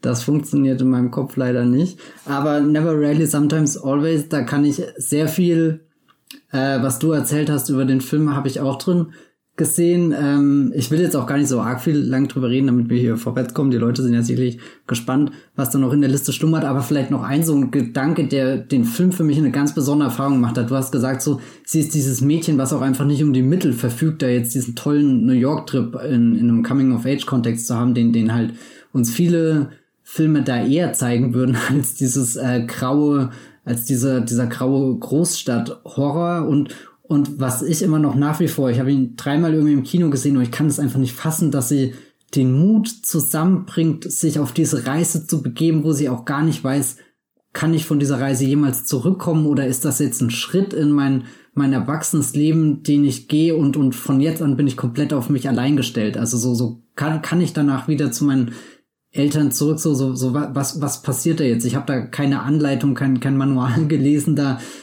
da gibt's gerade gar nichts, was mir irgendwie Halt gibt, außer, außer die, diese eine Beziehung zu, zu meiner Cousine. Und selbst die brückelt ja dann so ein bisschen. Und, und das, das sind so hochkonzentrierte Gefühle von, von absoluter Unsicherheit im, im, im Übergang vom du, du bist ein Teenager und jetzt wirst du langsam erwachsen, ja, also wirklich die, dieser, dieser Sprung in, in irgendwas, ja, was man nicht kontrollieren, verstehen, begreifen kann da hittet äh, Eliza Hitman schon sehr hart. Oh je, jetzt habe ich das mit so einem schlechten Wortspiel beendet. Das tut mir leid, das hat weder der Film noch dieser Podcast verdient. Ich entschuldige mich bei allen. Na, der Podcast schon, also bitte jetzt. Der, der Podcast. ja. Der Podcast hat das verdient. Der, der, der Wollmilchcast hittet auch hart, oder? Wie, wie seht ihr das? Schreibt's in die Kommentare. mein Platz 6 ist wieder hm, mir fällt kein Wortspiel ein. das ist nicht schlimm, mach weiter, ist gut so. Mein Platz 6 ist auf jeden Fall ein persönlicher Invisible Favorite dieses Jahr gewesen. Äh, über einen Film, über den ich jetzt nicht jede Woche intensiv äh, nachgedacht habe, der aber irgendwie für mich so ein bisschen verkörpert, was das Kinojahr 2020 hätte sein können, wenn es denn normal weitergelaufen wäre. Ein Film, der für mich so ein bisschen die positiven Aspekte der allgemeinen Franchisierung aktuell und Re das Remake Wahns und so weiter darstellt. Also dieses Idealbild, ja, wenn wir das jetzt schon machen, dann bitte so. Und das ist eben The Invisible Man äh, von Lee Vanell, ein, ein Remake, eine Neuverfilmung von Der Unsichtbare, ein Schlussstrich unter das dunkle Kapitel des Dark Universe und seiner Wohnbibelung äh, der Universal Monster Classics und eine Elizabeth Moss, die einfach geschaffen wurde für, für diese Rolle einer Frau, deren missbräuchlicher Ehemann einen super Anzug hat und sie unsichtbar stalkt. Es ist für mich so, eben wie gesagt, so eins dieser idealeren Updates von einem klassischen Stoff, wie sowas eben aussehen kann. Also es ist immer noch die Essenz von der Unsichtbare, weil schon im, im Original der Unsichtbare selbst kein ähm, positiver Held oder so war, sondern eigentlich letztendlich ein Bösewicht, aber dem wir die ganze Zeit folgen müssen. Und hier ähm, ist diese, wird diese Essenz erhalten, dass der Invisible Man selbst der große Bösewicht ist, also dass das Monster, was auf jeden Fall noch unsympathischer ist als zum Beispiel eine ähm, Universal Monster Figur wie Frankenstein oder selbst Dracula. Und gleichzeitig erhalten wir aber dazu noch die Perspektive seines Opfers, nämlich Elizabeth Moss, ähm, abgedatet für moderne Zeiten und äh, eine trotzdem immer noch sehr an Low-Budget Produktion erinnernde Inszenierung, weil man hat zwar diesen Sci-Fi-Anzug und so, aber der ist eigentlich völlig nebensächlich. Dieser Anzug, der die Unsichtbarkeit ermöglicht, sondern der, ein Großteil des Films besteht eben immer noch aus Bildern von leeren Ecken und leeren Couches und leeren äh, Sofas und äh, Stühlen und Sesseln und so weiter, wo man die ganze Zeit überlegt, äh, ist der der Abdruck von, von einem Hintern zu sehen oder sah das schon immer so aus? Und das ist so ähm, effektive Filmemacherei von einem Filmemacher, der offensichtlich geschult darin ist, mit niedrigen Budgets zu Rande zu kommen, dass es für mich einfach auch eine schöne Verkörperung davon ist, wie Hollywood in diesem Remake-Wahn trotzdem noch irgendwie was Originelles produzieren kann, ohne da hunderte Millionen reinzuballern. Und manchmal stelle ich mir eben diese alternative Realität vor, in der die Coronavirus-Pandemie hätte gemanagt werden können und nicht zur Pandemie geworden wäre und wir hätten das Kinojahr weitererlebt und vielleicht wäre dann noch der ein oder andere Film dieser Art gekommen und Invisible oder der Invisible Man wäre der Leuchtturm gewesen und so ist eben dieses seltsame Gefühl da. Invisible Man läutet für mich irgendwie so das Kinojahr ein und dann kam es nicht.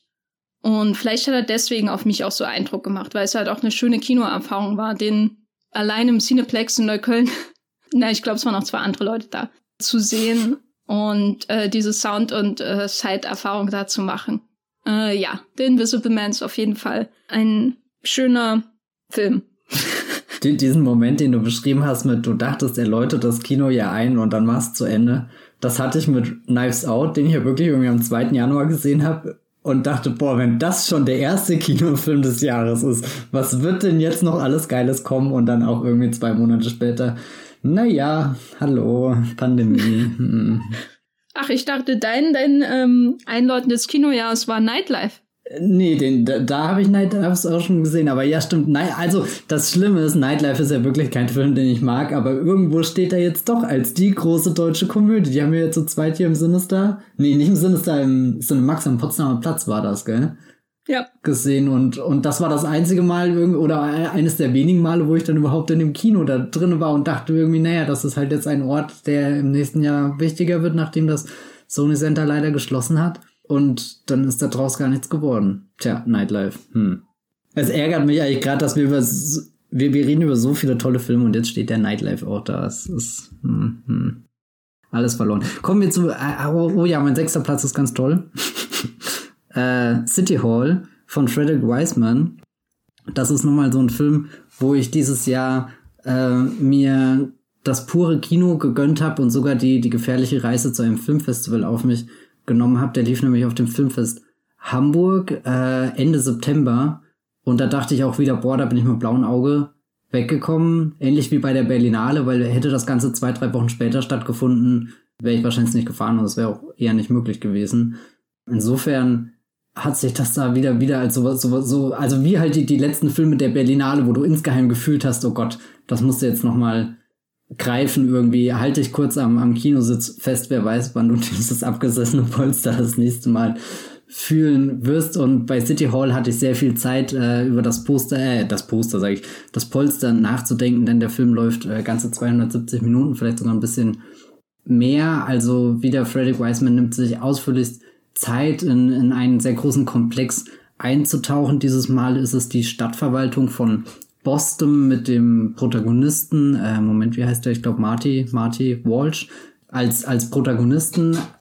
Ich weiß nicht, ob ihr Frederick Wiseman's Dokumentation kennt, aber die sind eher unkonventionell in dem Sinne, es gibt keine Talking Heads, die dir Dinge erklären, die du gerade siehst, sondern er ist der, der, der stumme Beobachter, der mit wenigen Establishing Shots arbeitet, die ein Gefühl für, für die Örtlichkeit geben, an der wir sind. Also in dem Fall von Boston gibt's jetzt vieles, wo, wo eben die Stadtverwaltung sitzt, aber dann auch generell Panoramen von, von der Stadt, von den Straßen und ab und zu so kleine Szenen, wo Menschen laufen, sich bewegen. Das ist eigentlich alles super simpel, aber dann doch sehr effektiv, weil, weil die Passagen, die danach kommen, die setzen dich halt hinein in einen Meetingsraum oder so und, und dann hörst du einfach zu, was, was da läuft und die Kamera bewegt sich nicht groß, äh, niemand kommentiert was, äh, äh, sondern, sondern alle Leute sind gerade in, in ihrem Element diskutieren über irgendwas, ob jetzt, keine Ahnung, da irgendwie Gelder ähm, gegeben werden können. Also auch prinzipiell alles so Dinge, wo ich die Vorstellung habe, oh, das hört sich fürchterlich langweilig an, wo ich, wo ich eher panisch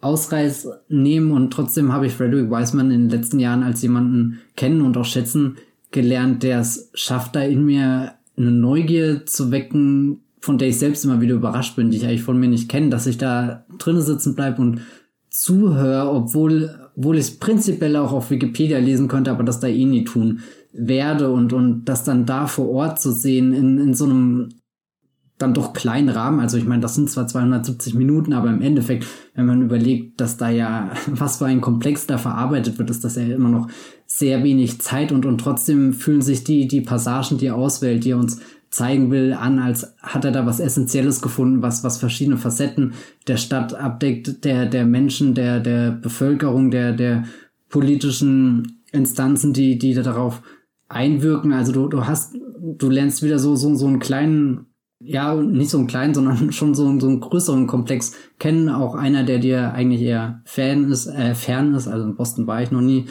Ich verbinde nicht sehr viel mit der Stadt, aber nach dem Kinobesuch habe ich zumindest das Gefühl, irgendwie doch mal da durchgelaufen zu sein und, und manchmal den Kopf geschüttelt zu haben und, und manchmal auch einfach weggeguckt zu haben, aber dann ein paar Mal doch unerwartet ganz gespannt eine Diskussion zu folgen, weil, weil du wissen willst, wie, wie weit kommen die Menschen, wie, wie weit ist da auch irgendwie so, so dieses, äh, äh, das demokratische Gefüge möglich. Ich glaube, einer der, der tollsten Sätze, die irgendwie so zwischenfallen, ist irgendwie so, this is democracy in, in motion oder, oder, ich weiß gar nicht, ob das jetzt ein richtiges Zitat war, aber so, so, ihr kriegt das, das, äh, das Bild was äh, transportiert wird mit da, da bist du direkt bei so einer Schnittstelle dabei, da siehst du gerade, wie sich irgendwie Gesellschaft formt. Und dann ist das natürlich auch noch ein Film, der, der es schafft, ohne jetzt bewusst so, so, so Momente hinz zu inszenieren, also dass du so eine große Dramaturgie hast, du hast zwar den, den, äh, den Bürgermeister als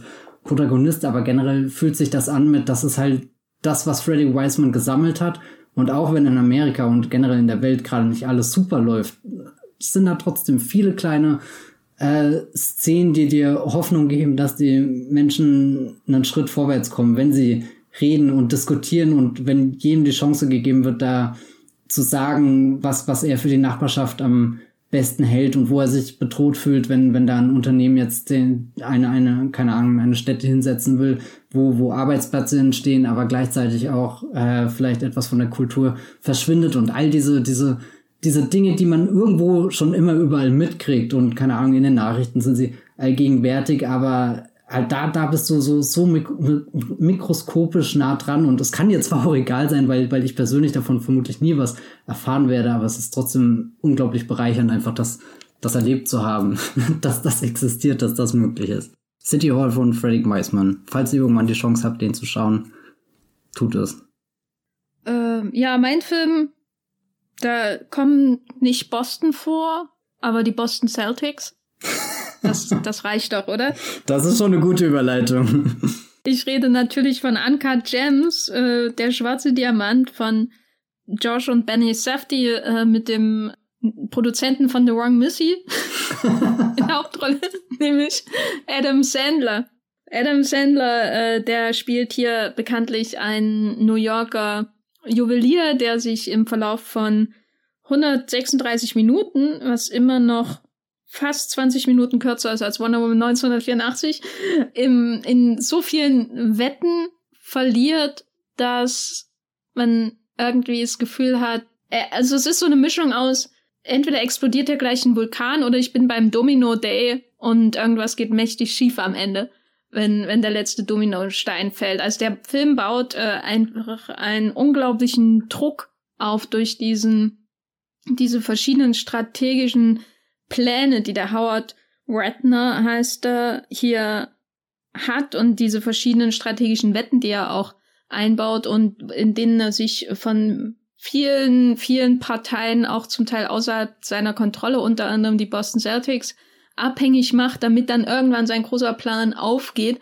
Dadurch baut das so einen Druck auf, dass es wirklich so eins der intensivsten Filmerlebnisse dieses Jahres für mich am Ende war obwohl er ja schon im Januar, glaube ich, zu Netflix gekommen ist. Ja, und äh, ich kann nicht von vielen Netflix-Filmen behaupten, also Filme, die ähm, exklusiv natürlich auch bei Netflix veröffentlicht wurden, ähm, dass sie mich überhaupt so weit reingezogen haben. Insofern Props äh, zu für der schwarze Diamant, aber natürlich auch vor allem äh, für die Safties und für ähm, Adam Sandler, der es irgendwie auf mirakulöse Weise schafft, äh, einen der nervigsten Personen dieses Kinojahres oder Filmjahres zu spielen, die wirklich von Minute eins an einfach nur mit einer Säge auf, auf äh, meinem Gehörgang äh, äh, und meinem Gehirn und was weiß ich äh, herumsägt äh, und alle Personen um sie herum äh, versuchen irgendwie da auch die Lautstärke mitzuhalten, was es nicht einfacher macht.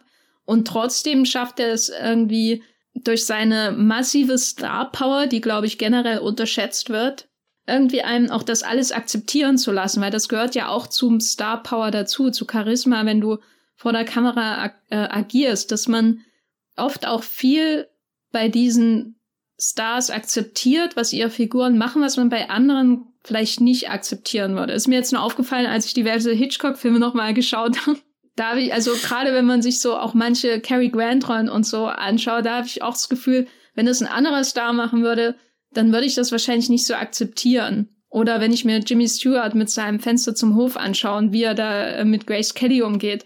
Und so denke ich auch, wenn das jemand anders mache, dann würde ich ihn unsympathisch finden, ihn nicht akzeptieren, aber seine geballte Star Power und natürlich sein maximales Talent ähm, führen dazu, dass ich das akzeptiere und dass er Grace Kelly da auch irgendwie rüberschickt und äh, dann kommt Raymond Burr und will sie töten.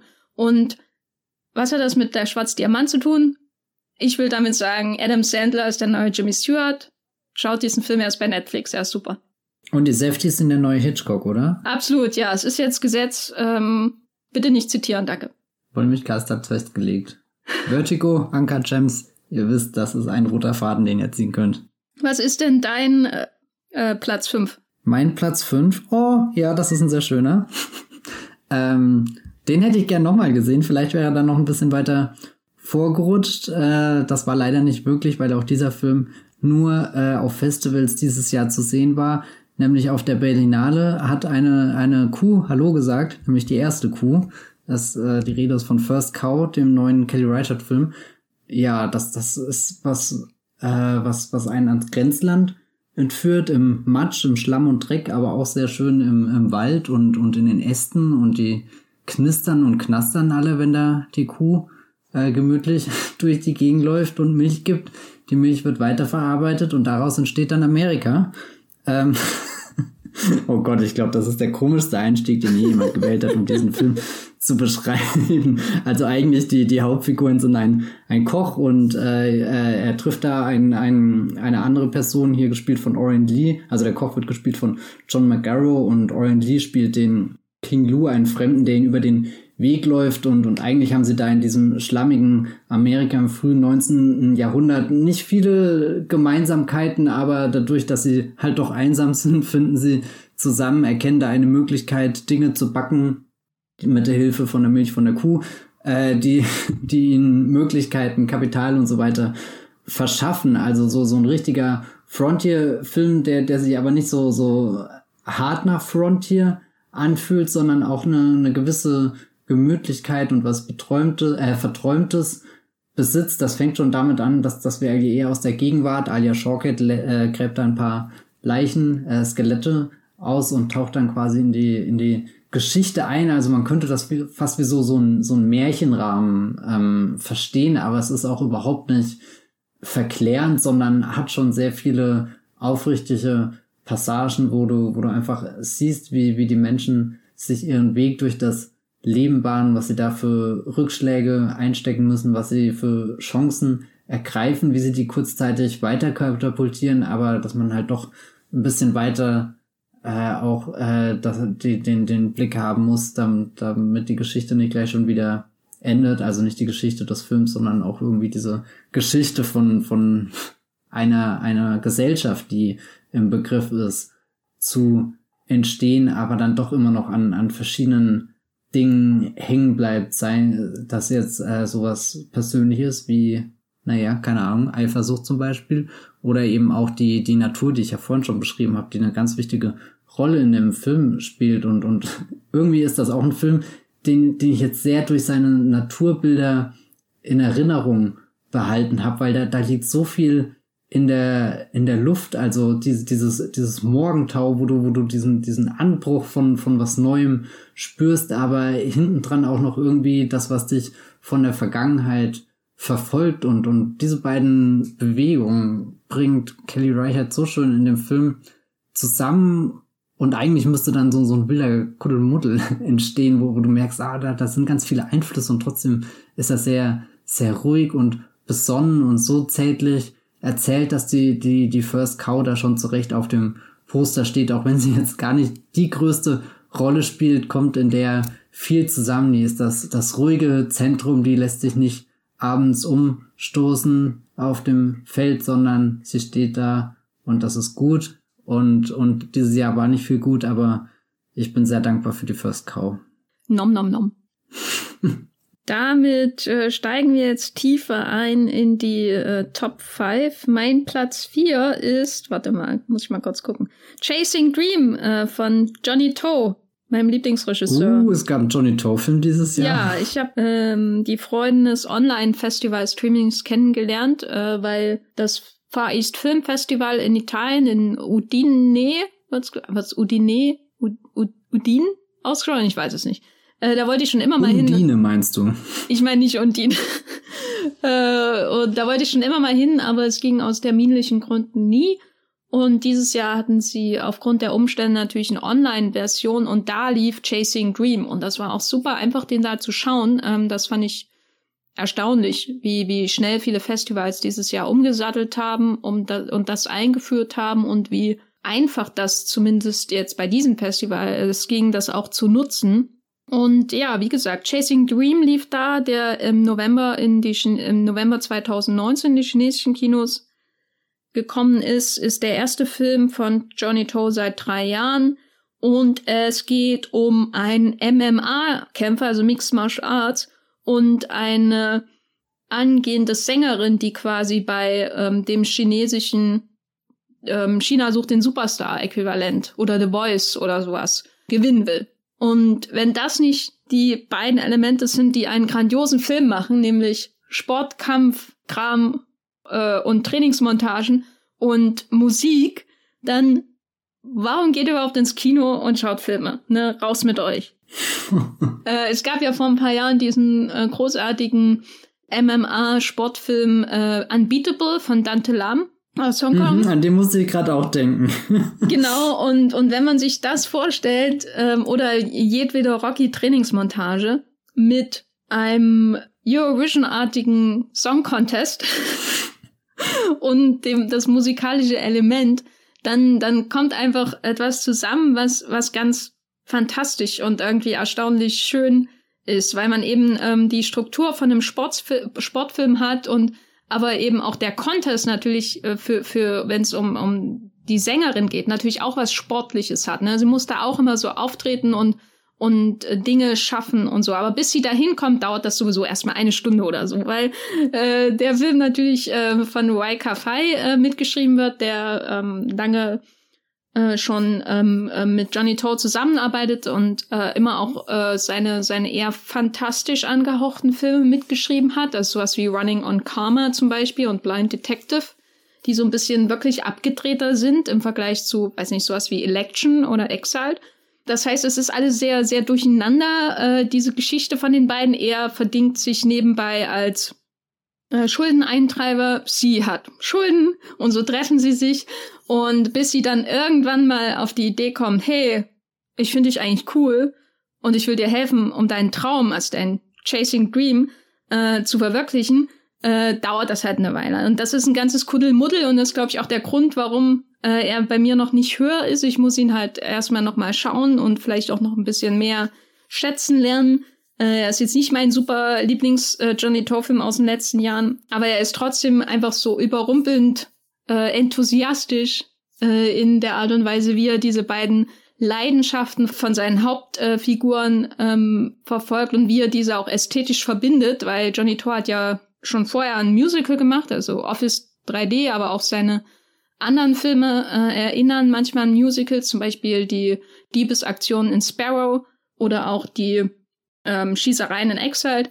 Ähm, und hier hat er eben äh, das Kampfelement noch mehr drin, natürlich durch den Mixed Martial Arts Künstler und dann dieses künstliche, poppige, durch und durch choreografierte von so einer, so einer Gesangscontest-Show.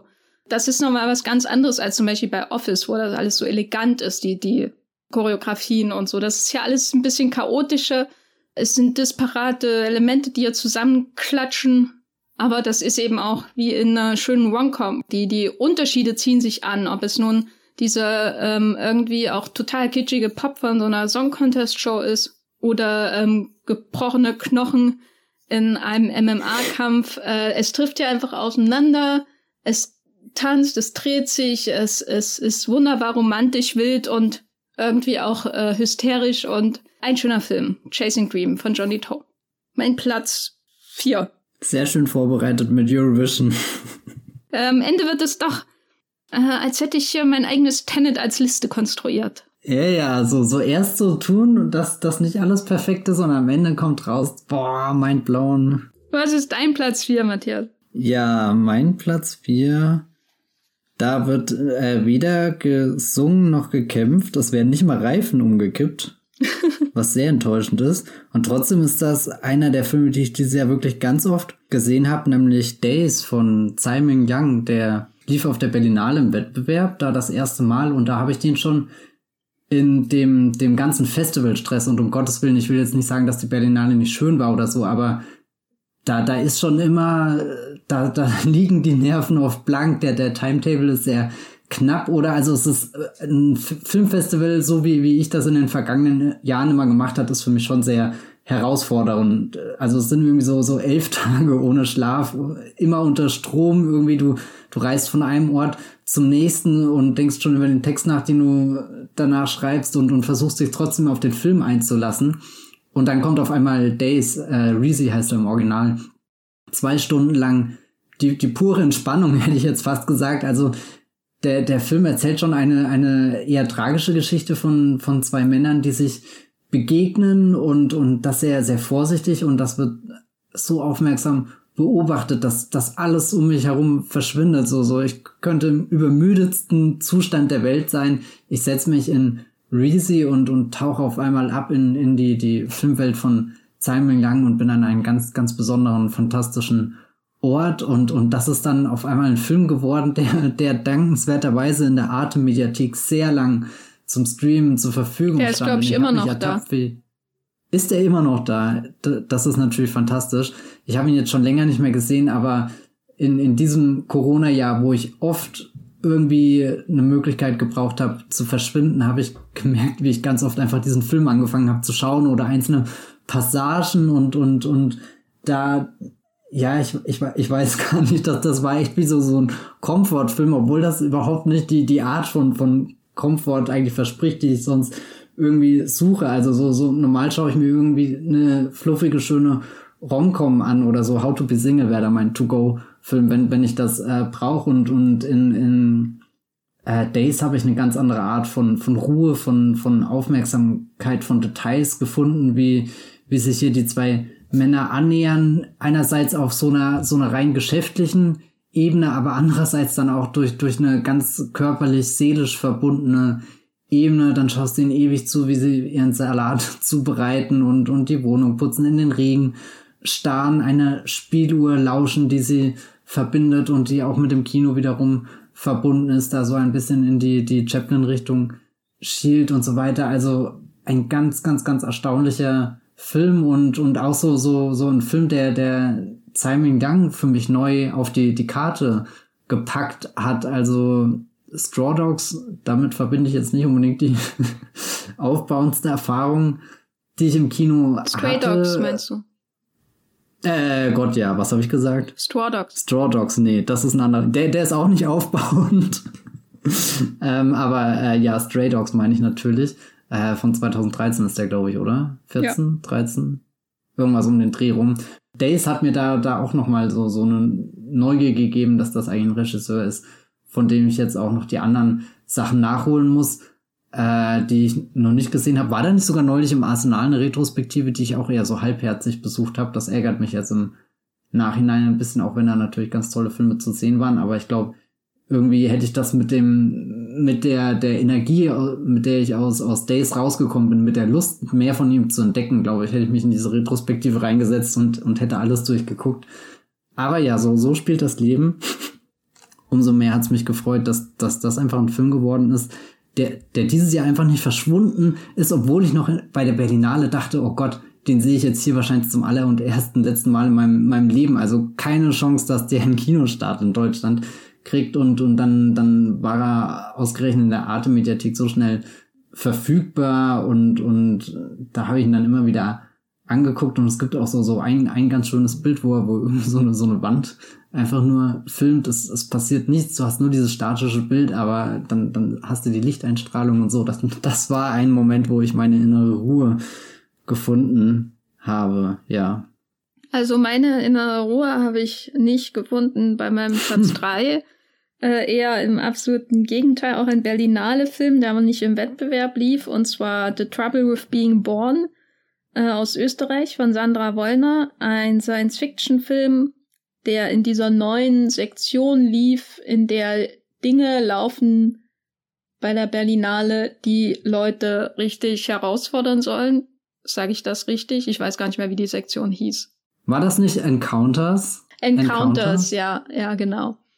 Also ich habe diesen Film auch encountered und es sind, bin im Gegensatz zu manch anderen äh, in der Vorstellung nicht rausgegangen, aber so viele waren es dann auch nicht. Wenn dieser Film wirklich ins Kino kommt, dann wird er, glaube ich, einen riesen Shitstorm auslösen von Leuten, die ähm, nur den Trailer gesehen haben oder Inhaltsbeschreibungen ähm, gesehen haben, aufgrund des Umgangs mit an äh, jugendlich aussehenden Androiden, kann man es überhaupt sagen, einem jugendlich aussehenden Androiden, der im ersten, in der ersten Hälfte des Films das Äußere eines Mädchens hat. Und äh, das ist, wurde alles abgewürgt durch die Corona-Situation, aber wenn er kommt, fürchte ich, werden viele Menschen ihre Dummheit im Umgang mit Kunst nochmal zutage tragen und aller Welt zeigen. Darauf freue ich mich auf jeden Fall nicht.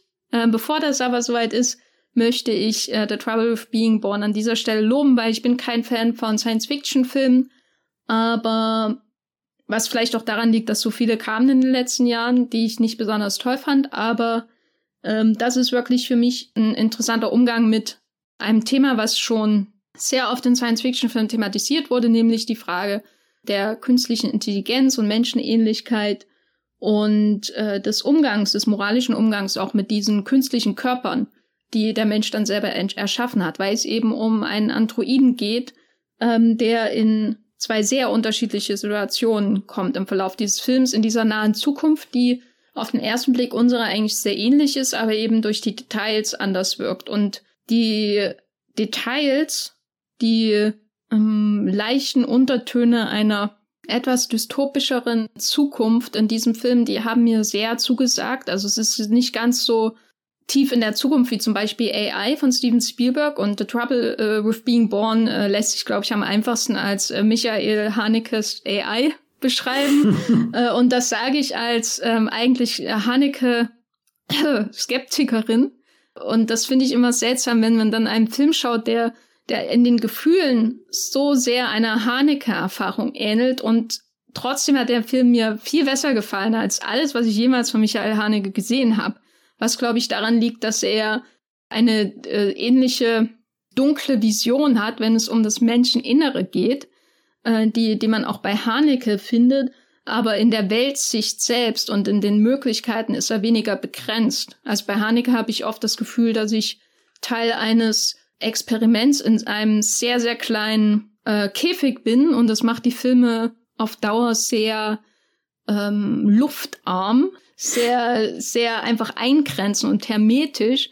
Und bei The Trouble with Being Born habe ich eher das Gefühl, ja, die Menschensicht ist vielleicht, die Sicht auf die Menschen ist vielleicht gar nicht so viel anders als bei Haneke. Aber was diese Menschen tun können, ist ähm, nicht so stark von einem Marionettenspieler äh, äh, oder Regisseur äh, begrenzt im Vorfeld. Es fühlt sich alles offener an, wohin dieser Film gehen könnte. Er könnte noch in eine dritte Episode gehen, ähm, die sich in eine ganz andere Richtung entfaltet, möchte ich damit sagen. Und es bleibt aber am Ende nur bei zwei Teilen, die diesen Film ausmachen. Und ähm, die geben zwei sehr unterschiedliche und doch irgendwie auch ähnliche Ideenstöße im Umgang mit Androiden. Wie das eben oft so ist, sind diese Androiden eben auch ähm, letztendlich auch Spiegelbilder dessen, was die, die Menschen selbst ausmachen. Also so wie die Menschen damit umgehen äh, mit diesen künstlichen Körpern, sagt eben auch immer viel aus über die Menschen selbst und über die Erinnerungen von Menschen und den Umgang mit Erinnerungen, die sie selber haben und die sie dann auf diese Körper projizieren. Und das geht in sehr, sehr düstere Richtungen in The Trouble with, Be with Being Born und daran werden sich viele Menschen reiben und viele Menschen werden den Film äh, missverstehen und ich bin einfach froh, dass ich noch diese Zeit genießen kann, bevor der Film äh, in den öffentlichen Diskurs auch kommt und ähm, alles im Bach runtergeht. Wie traurig ist das denn, dass wir hoffen, dass unsere Lieblingsfilme niemand sieht, weil wir Angst davor haben, was die Allgemeinheit damit anstellt? Das wird alle, also wenn der, wenn der irgendwo eine größere Kinoauswertung bekommt, dann wird das alles ein richtiger Shitstorm. Und äh, ich äh, suche schon nach einem größtmöglichen Regenschirm, um das abzuhalten. Ich hoffe, du findest ihn. Ja, ja. Was ist dein Platz drei? Mein Platz drei. Ich könnte jeden Regenschirm auf dem ganzen Planeten aufspannen. Wenn Platz drei angebraust kommt, da, da ist jeder Regenschirm weg. äh, Platz drei ist Tenet. Der Film, der mich dieses Jahr vollkommen überrollt, geplättet hat. Eine Wucht. Das Kino das Christopher Nolan Kino, was wir dieses Jahr bekommen haben. Und irgendwie bin ich ein bisschen begeistert, dass er so weit vorne ist. Ich weiß gar nicht, ob ich schon mal einen Nolan-Film außer Interstellar so weit vorne hatte und ich wüsste auch nicht, wann kam Interstellar 2014? Boah, keine Ahnung, wie damals meine Top 10 Liste aussah. Das würde ich gerne mal nachkonstruieren. Aber meine Vorfreude auf Tenet war, war schon irgendwo da und wurde größer, je, je klarer wurde, das wird vielleicht der einzige Film, der dieses Jahr jemals irgendwo kommt im Kino. Ähm, ist natürlich jetzt alles drama äh, dramatisch zugespitzt und, und äh, ja, also irgendwo, glaube ich, schwingt bei Tenet viel von diesem Gefühl mit endlich wieder diesen, einen, einen richtig großen Film im Kino zu sehen, aber das ist, glaube ich, nicht der alleinige Grund, warum ich ihn drin habe. Ja, ich habe es genossen, ihn zu schauen und ich habe wirklich jede Vorstellung mitgenommen, wo irgendwie ging, aus jedem Blickwinkel im Saal, jede, jede, jede Projektionsfläche, die, die ich irgendwie angucken konnte, jeder, jeder Projektor, der, der 70 Millimeter Bilder hingeworfen hat, ich weiß nicht was. Also das war auch einfach toll in dieser kleinen, kurzen, äh, ich wollte gerade sagen, äh, Corona-Pause, also es war ja nie weg, aber zumindest in den, den paar Monaten, wo es wieder möglich war, unter äh, Abstandsregeln, Sicherheitsbestimmungen und so weiter, ins Kino zu gehen, habe ich Tenet einfach in so vielen Kinos ausprobiert, wie möglich war. Ähm, auch so ein bisschen aus der Verzweiflung raus mit, wer weiß, wann es wiedergeht, da, da wollte ich keine Sekunde verpassen, aber dann ist es auch ein Film geworden, in dem ich so viel drin gesehen habe, der mich in so vielen Punkten glücklich gemacht hat, wo ich jetzt schon danach dürste, einzelne Passagen nochmal zu sehen. Ich glaube, im Podcast habe ich damals sehr viel von der, der Flughafen-Sequenz äh, geschwärmt, eine Action-Szene, die uns Christopher Nolan vorwärts und rückwärts zeigt, aber eigentlich, eigentlich der Moment, auf den ich wirklich hinfieber, sind wieder irgendwie nur so 30 Sekunden, wo, wo, wo John David Washington und Elizabeth Debicki an der italienischen Küste im, im wunderschönsten, klarsten, blausten Licht, was man sich irgendwie vorstellen kann. Also da, da bin ich jetzt noch erschlagen von der Schönheit, die in dem Moment zusammenkommt, wirklich in, in allen Momenten, wenn, wenn, wenn die zwei reden und die Musik kommt dazu und, und es fühlt sich einfach an, wie als wäre das ein großes Gedicht, was, was dann auch nicht einfach nur aufgesagt wird, sondern wo derjenige, der es aufsagt oder diejenige wo die verstanden hat, wo die Magie wirklich liegt und, und sich auch komplett vergisst und, und dann, dann, ja, keine Ahnung, dann macht's, dann kommt die Explosion im Kopf und da bin ich hoffnungslos verloren, einfach dem, dem Film total ergeben. Tenet, gigantisch. Robert Pattinson ist, glaube ich, mein größter Kino-Crush, den ich dieses Jahr irgendwie habe in dieser Rolle, in seinem, seinem verschmitzten Lächeln, was er da am Ende hat, die, die Auflösung, da, da gehe ich jeden Beat mit seiner Figur mit. Ich, ich wüsste nicht, was, wie, wie man dieses Jahr hätte überleben können, wenn Tenet nicht gewesen wäre. Hm. Wie oft warst du im Kino? Ein paar Mal. Mehr als äh, Ad Astra, ne? Ja, ja, Ad Astra habe ich leider nicht in so, einem so einem Loch erwischt. Äh, du hast ja vorhin ganz am Anfang gesagt, dass das auch irgendwie interessant war, als dann so alle Dinge weggebrochen sind. Also hier als, als die Kinos das erste Mal zugemacht haben und so. Und aber die, dieses Loch wurde auch für mich ehrlich gesagt das ganze Jahr über nicht mehr gefüllt und dadurch hatte ich dann auch viele Möglichkeiten, die Dinge, die ich mag, besonders ausführlich zu studieren und, und anzuschauen, nochmal noch mal ins Kino eben zu gehen und ich glaube, in jedem anderen Kinojahr wäre das nicht möglich gewesen, Tenet so, so intensiv irgendwie äh, mich übernehmen zu lassen. Also manchmal habe ich das Gefühl, ich bin zur Christopher Nolan Marionette geworden. Das hört sich jetzt schon wieder total unmündig von mir an.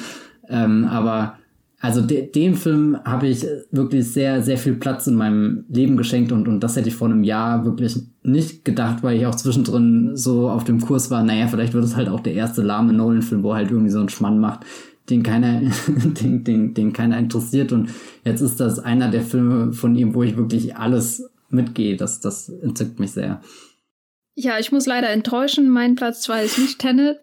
Nein, aber es ist ja noch einer danach. Also ich habe die Hoffnung nicht aufgegeben. Ähm, ja, gut. Den will ich dir jetzt auch nicht nehmen. Äh, mein Platz zwei ist Undine, ein Film, über den Matthias schon ausführlich ähm, gesprochen hat, von Christian Petzold, ist auch für mich nicht so stark wie Transit von Christian Petzold mit Paula Bär und Franz Rogowski. Aber vielleicht muss ich ihn auch einfach noch mal schauen. Ich glaube, dass die, die Klavier Töne, die Pizza und die, äh, das rote Sommerkleid von Transit. War da überhaupt ein rotes Kleid? Vielleicht bilde ich mir das auch nur ein. Vielleicht ist das der Mandela-Effekt von mir, äh, von Transit für mich. Das hat mich einfach noch ähm, viel, viel länger begleitet als die Regionalbahn und der Industrietaucher und das platzende Aquarium in Undine, ähm, die mich wiederum aber auch länger begleitet haben als viele andere Filmerfahrungen der Berlinale zum Beispiel dieses Jahr, wo ja Undine auch ähm, Premiere gefeiert hat, ist für mich ähm, erstaunlich primär, wie sich Petzold ähm, vergleichsweise spät in seinem Werk nochmal so wenden kann, weil er eben hier auch klassische Themen seines Werkes nochmal behandelt im Grunde, aber dem ganzen Film trotzdem eine ganz andere Stimmung verleiht als meinetwegen ein thematisch ähnlicher Film wie Yella zum Beispiel hat, ähm, dem ich, äh, mit dem ich immer mehr Probleme hatte als wahrscheinlich viele andere Petzold-Komplettisten da draußen. Und das für mich ist einfach ein gutes Zeichen. Für mich ist Undine so ein Zeichen, dass ein Regisseur, den ich in den letzten Jahren wirklich sehr, sehr zu schätzen gelernt habe, mit dem ich am Anfang immer Probleme hatte, dass der jetzt auf seinem Peak ist wo ich das Gefühl habe, egal welches Genre er jetzt anfasst, er wird es zu seinen eigenen Gunsten und äh, nach eigenem Gutdünken irgendwie meistern ist. Meistern klingt immer so sicher. Meistern ist wie, wie eine Turnübung, die perfekt gemacht wird, wo irgendwie das, das individuelle Element fehlt. Und gerade das, was Undine ausmacht als ähm, fantastischer mit PH, Romantic, Comedy, Drama, Geister, äh, Märchenfilm äh, ist ja, dass er spezifisch petzoldianisch ist. Ne? Also es ist nicht so, dass er kommt und macht den perfekt, das perfekte Märchen, sondern er macht das perfekte Petzold-Märchen, wie nur Christian Petzold diesen Film machen kann. Kein anderer Regisseur oder Regisseurin könnte diesen Film so machen, wie er das macht, mit den Stimmungen, mit dem Regionalexpress und dem platzenden Aquarium und dem äh, Märkischen Museum und den äh, langen Monologen über die Stadtplanung von Berlin und so weiter. Das ist spezifisch Petzold, was hier stattfindet. Und ähm, deswegen ist der Film für mich so ein Zeichen, dass er jetzt, egal was er macht, er ist auf der Höhe seiner Kunst und alles, was er anfa anfasst, da bringt er die, die Petzoldschen Elemente perfekt hervor. Und das in einem Vernehmen auch mit den Genre-Elementen, weil dieser Film eben spezifisch ja nicht ist und dann hat man diese ganzen verqueren, seltsamen intellektuellen Ecken und Kanten, eben Stadtplanung von Berlin, who cares eigentlich, aber es ist sehr wichtig in dem Film. Ähm, auch die, die Geschichte natürlich, die Sedimente dieser Stadt, die aufeinander lagern und die auch hier so ein bisschen gestreift werden. Und gleichzeitig hat er aber auch diese hochromantischen Momente, diese klassischen Kinomomente, dieses Kennenlernen bei dem berstenden Aquarium, dieser dieses Hinterherrennen, aber dann eben vor dem, äh, neben dem Regional, neben der Regionalbahn so. Was das Profanste ist, was man sich so vorstellen kann, so eine Regionalbahn, die nur gar keine romantischen Züge hat, obwohl sie so knallrot ist und so. Irgendwie habe ich das Gefühl, dass hier eben alles zusammenkommt und eine wunderbare Einheit bildet. Also Petzold hat seinen eigenen Ton bewahrt und seine eigenen Interessen und trotzdem auch bringt er die besten Dinge des Genres sozusagen hervor in seinen Filmen. Und insofern Undine, toller Film. Gucken, bitte. Danke. Geil. Ich muss jetzt sehr viel drüber nachdenken, dass die ausgerechnet die Regionalbahn keine romantischen Züge hat. Also, hm, was macht das mit einem? Du mit deinen Wortspielen. Ich, ich, ich streich noch einen Platz bei dir und dann hast du noch eine Top 9, wenn das so weitergeht. Weh, da muss ich jetzt wirklich sehr gut überlegen, was ich als nächstes sag. Ja, bitte, sag deinen Platz 2. Ja. Bitte. Na, jetzt, um, um mal äh, Nummer sicher zu gehen, wer weiß, wie, wie du gleich diesen Podcast weiterführst, möchte ich noch Little Women erwähnen von Greta Gerwig, auch ein Film, der, der wirklich aus den, den, den frühesten Tagen dieses wirklich sehr langen Jahres stammt. Und ich habe ihn leider seitdem nicht mehr gesehen. Ich habe eine sehr komische Geschichte irgendwie mit Little Women durchgemacht, einen Film, den ich damals sehr mochte, aber auch nie gedacht hätte, dass, dass er am Ende für mich so wichtig wird. Gerade auch, weil ich danach den Versuch unternommen habe, das Buch zu lesen. Und das passiert echt sehr selten, dass ich bei, bei Literaturverfilmungen, nachdem ich einen Film gesehen habe, so, so gespannt und motiviert bin, in das Buch einzusteigen. Aber bei, bei Little Women konnte ich nicht anders, da habe ich das sofort gekauft. Und ich habe es tatsächlich bis heute nicht zu Ende gelesen. Und ich kann nicht direkt den Finger drauf legen, wo, wo ran das liegt, was mich da irgendwie weggebracht habe. Also es ist weder die, die Sprache, die, die, die ist jetzt nicht so kompliziert, das ist ja sogar eigentlich eher ein Kinderbuch, oder? Glaube ich zumindest. Zumindest fühlt sich so an, als wäre es so geschrieben, aber, aber das, das Buch hat für mich nie das hervorgebracht, was ich in dem Film gefühlt habe. Und, und das fand ich sehr interessant, als ich damals zum Beispiel nach Transit das Buch gelesen habe. Da, da ist das äh, Buch wieder mit dem Film Dialog eingegangen und dann bin ich wieder in den Film ins Kino und habe derweil das Buch äh, weitergelesen danach. Also da, da, da war das so, so wirklich so ein Hin- und Herpendeln zwischen, ich habe den Film geschaut, habe mich wieder in das Buch gewühlt, bin wieder zurück zum Film und, und zusammen ist da was, was Großes, was Tolles gewachsen irgendwie, wovon ich sehr viel gezerrt habe, viel erfahren habe und, und auch über mich, über die Welt gelernt habe und so. Und bei Little Women hatte ich dann auf einmal das Gefühl, oh je, ich lese gerade nur noch dieses Buch, um es halt jetzt um jetzt die Vorlage gelesen zu haben und wer weiß, um vielleicht mal irgendwie einen, einen Vergleich aufstellen zu können. Aber, aber das, das, das erwartet ja, glaube ich, auch keiner von mir. Ich glaube, das ist nicht die große Prüfung des Lebens, dass ich sagen kann, was macht Greta Gerwig entscheidend anders als ähm, hier, wie heißt sie, Mary Louise Alcott? Ja, gell? Nee, Louisa Mel May Alcott. Ja, guck, da, da seht ihr schon, von dem Buch ist gar nichts hängen geblieben. Und Jetzt habe ich dann die kann einpacken hier, die Schriftstellerin. Ja, das Buch liegt jetzt auf meinem Tisch, auf dem, dem Stapel, dem, dem großen Schandstapel mit Büchern, die ich eigentlich noch alle gerne lesen die, will. Liegt und, über und oder unter der Bob Eiger äh, Biografie? Die, die habe ich noch nicht äh, bestellt. Ach, Jenny, das kannst du auch jetzt nicht im Podcast sagen. Jetzt ist ja wirklich mein ganzer Credit hier verspielt. Eieiei, einmal, einmal zu viel vertrauliche Informationen geteilt und dann das.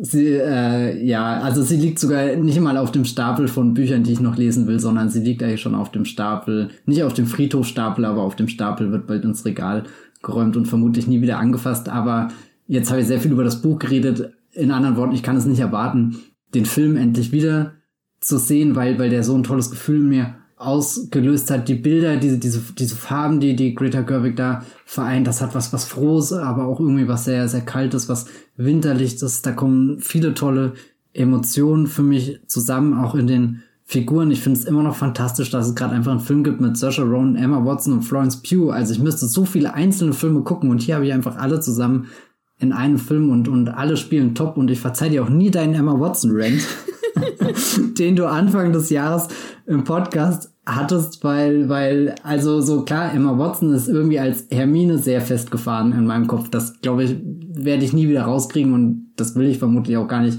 wieder rauskriegen, weil Hermine ist auch eine Figur, die mich einfach sehr lange begleitet und dann auch irgendwo geprägt hat mit, mit dem, wofür sie steht, was sie erlebt hat, aber, aber trotzdem habe ich das Gefühl, dass, dass Emma Watson in, in Little Women eine, eine äh, ihrer bisher doch prägnantesten Rollen abseits von, von Hogwarts irgendwie gespielt hat. Timothy Chalamet, Mel Streep, Laura Dern. Das fühlt sich an wie die Familien, äh, Filmfamilie, zu der ich gerne irgendwie zurückkehren würde auf das Haus in den, den verschiedenen vier Jahres Zeiten alles erleben möchte, die Bäume, den Laub, das Wald, ihr wisst schon, den Himmel, die Wolken, die Sonne und, und eigentlich habe ich dieses Jahr wirklich nur gehofft, dass Bob Odenkirk nach Hause kommt und sagt, es ist vorbei, jetzt wird alles wieder normal. Aber ich lebe nicht in Little Women von Greta Gerwig, sondern ich lebe in 2020 und dem war nicht so und da war einfach Little Women eine, eine, ein sehr schöner Zufluchtsort, auch anders als Days, Reezy von Simon Young, aber, aber auch definitiv ein, ein, ein Film, in dem ich mich sehr sehr wohl gefühlt habe, mit dem ich mitleiden konnte, aber der, wo dann doch diese, diese, diese Geborgenheit irgendwie überwiegt. Ja, jetzt kommen wir, glaube ich, zu, zu Potte. Jetzt wird's interessant, gell? Ja. Nach zwei Stunden endlich mal Spannung. Äh, fast so wie in einem 151-minütigen Superheldenfilm. ist es ja, nein, ich, ich höre jetzt auf. Äh, der war ja gar nicht so schlimm. wie viele sagen. Mein Platz 1 ist Dark Waters. Was ist dein Platz 1? Mein Platz 1 ist Anka Gems. Oh, gut. Dann haben wir also keine Silence-Situation.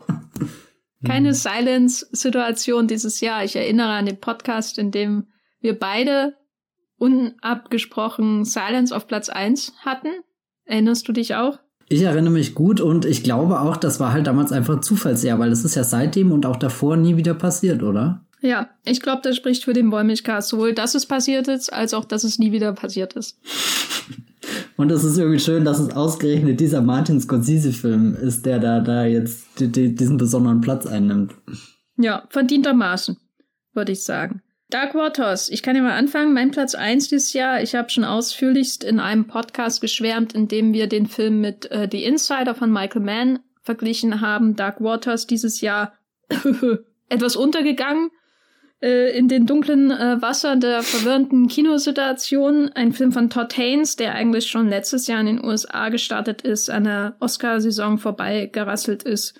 Und er kam dieses Jahr in dieser kurzen Pause der Wiedereröffnung in die deutschen Kinos und war für mich so mein Tenet. Ähm, insofern als ich wie Matthias noch nicht ganz so oft mehrfach da ins Kino gegangen bin. Insgesamt fand ich das Kinogehen in Deutschland in diesem Zeitraum sehr unangenehm. Ich habe mich selten wirklich sicher gefühlt, was glaube ich eher meiner eigenen Paranoia zu verdanken war als der wirklichen Situation. Also wenn da schon eine Person während des Films im Kinosaal saß, die keinen Mundschutz hatte, da ging bei mir schon der Blutdruck hoch, um das mal zu, ähm, ähm, zu erklären. Also ich habe vielleicht auch meinerseits ein bisschen übertrieben.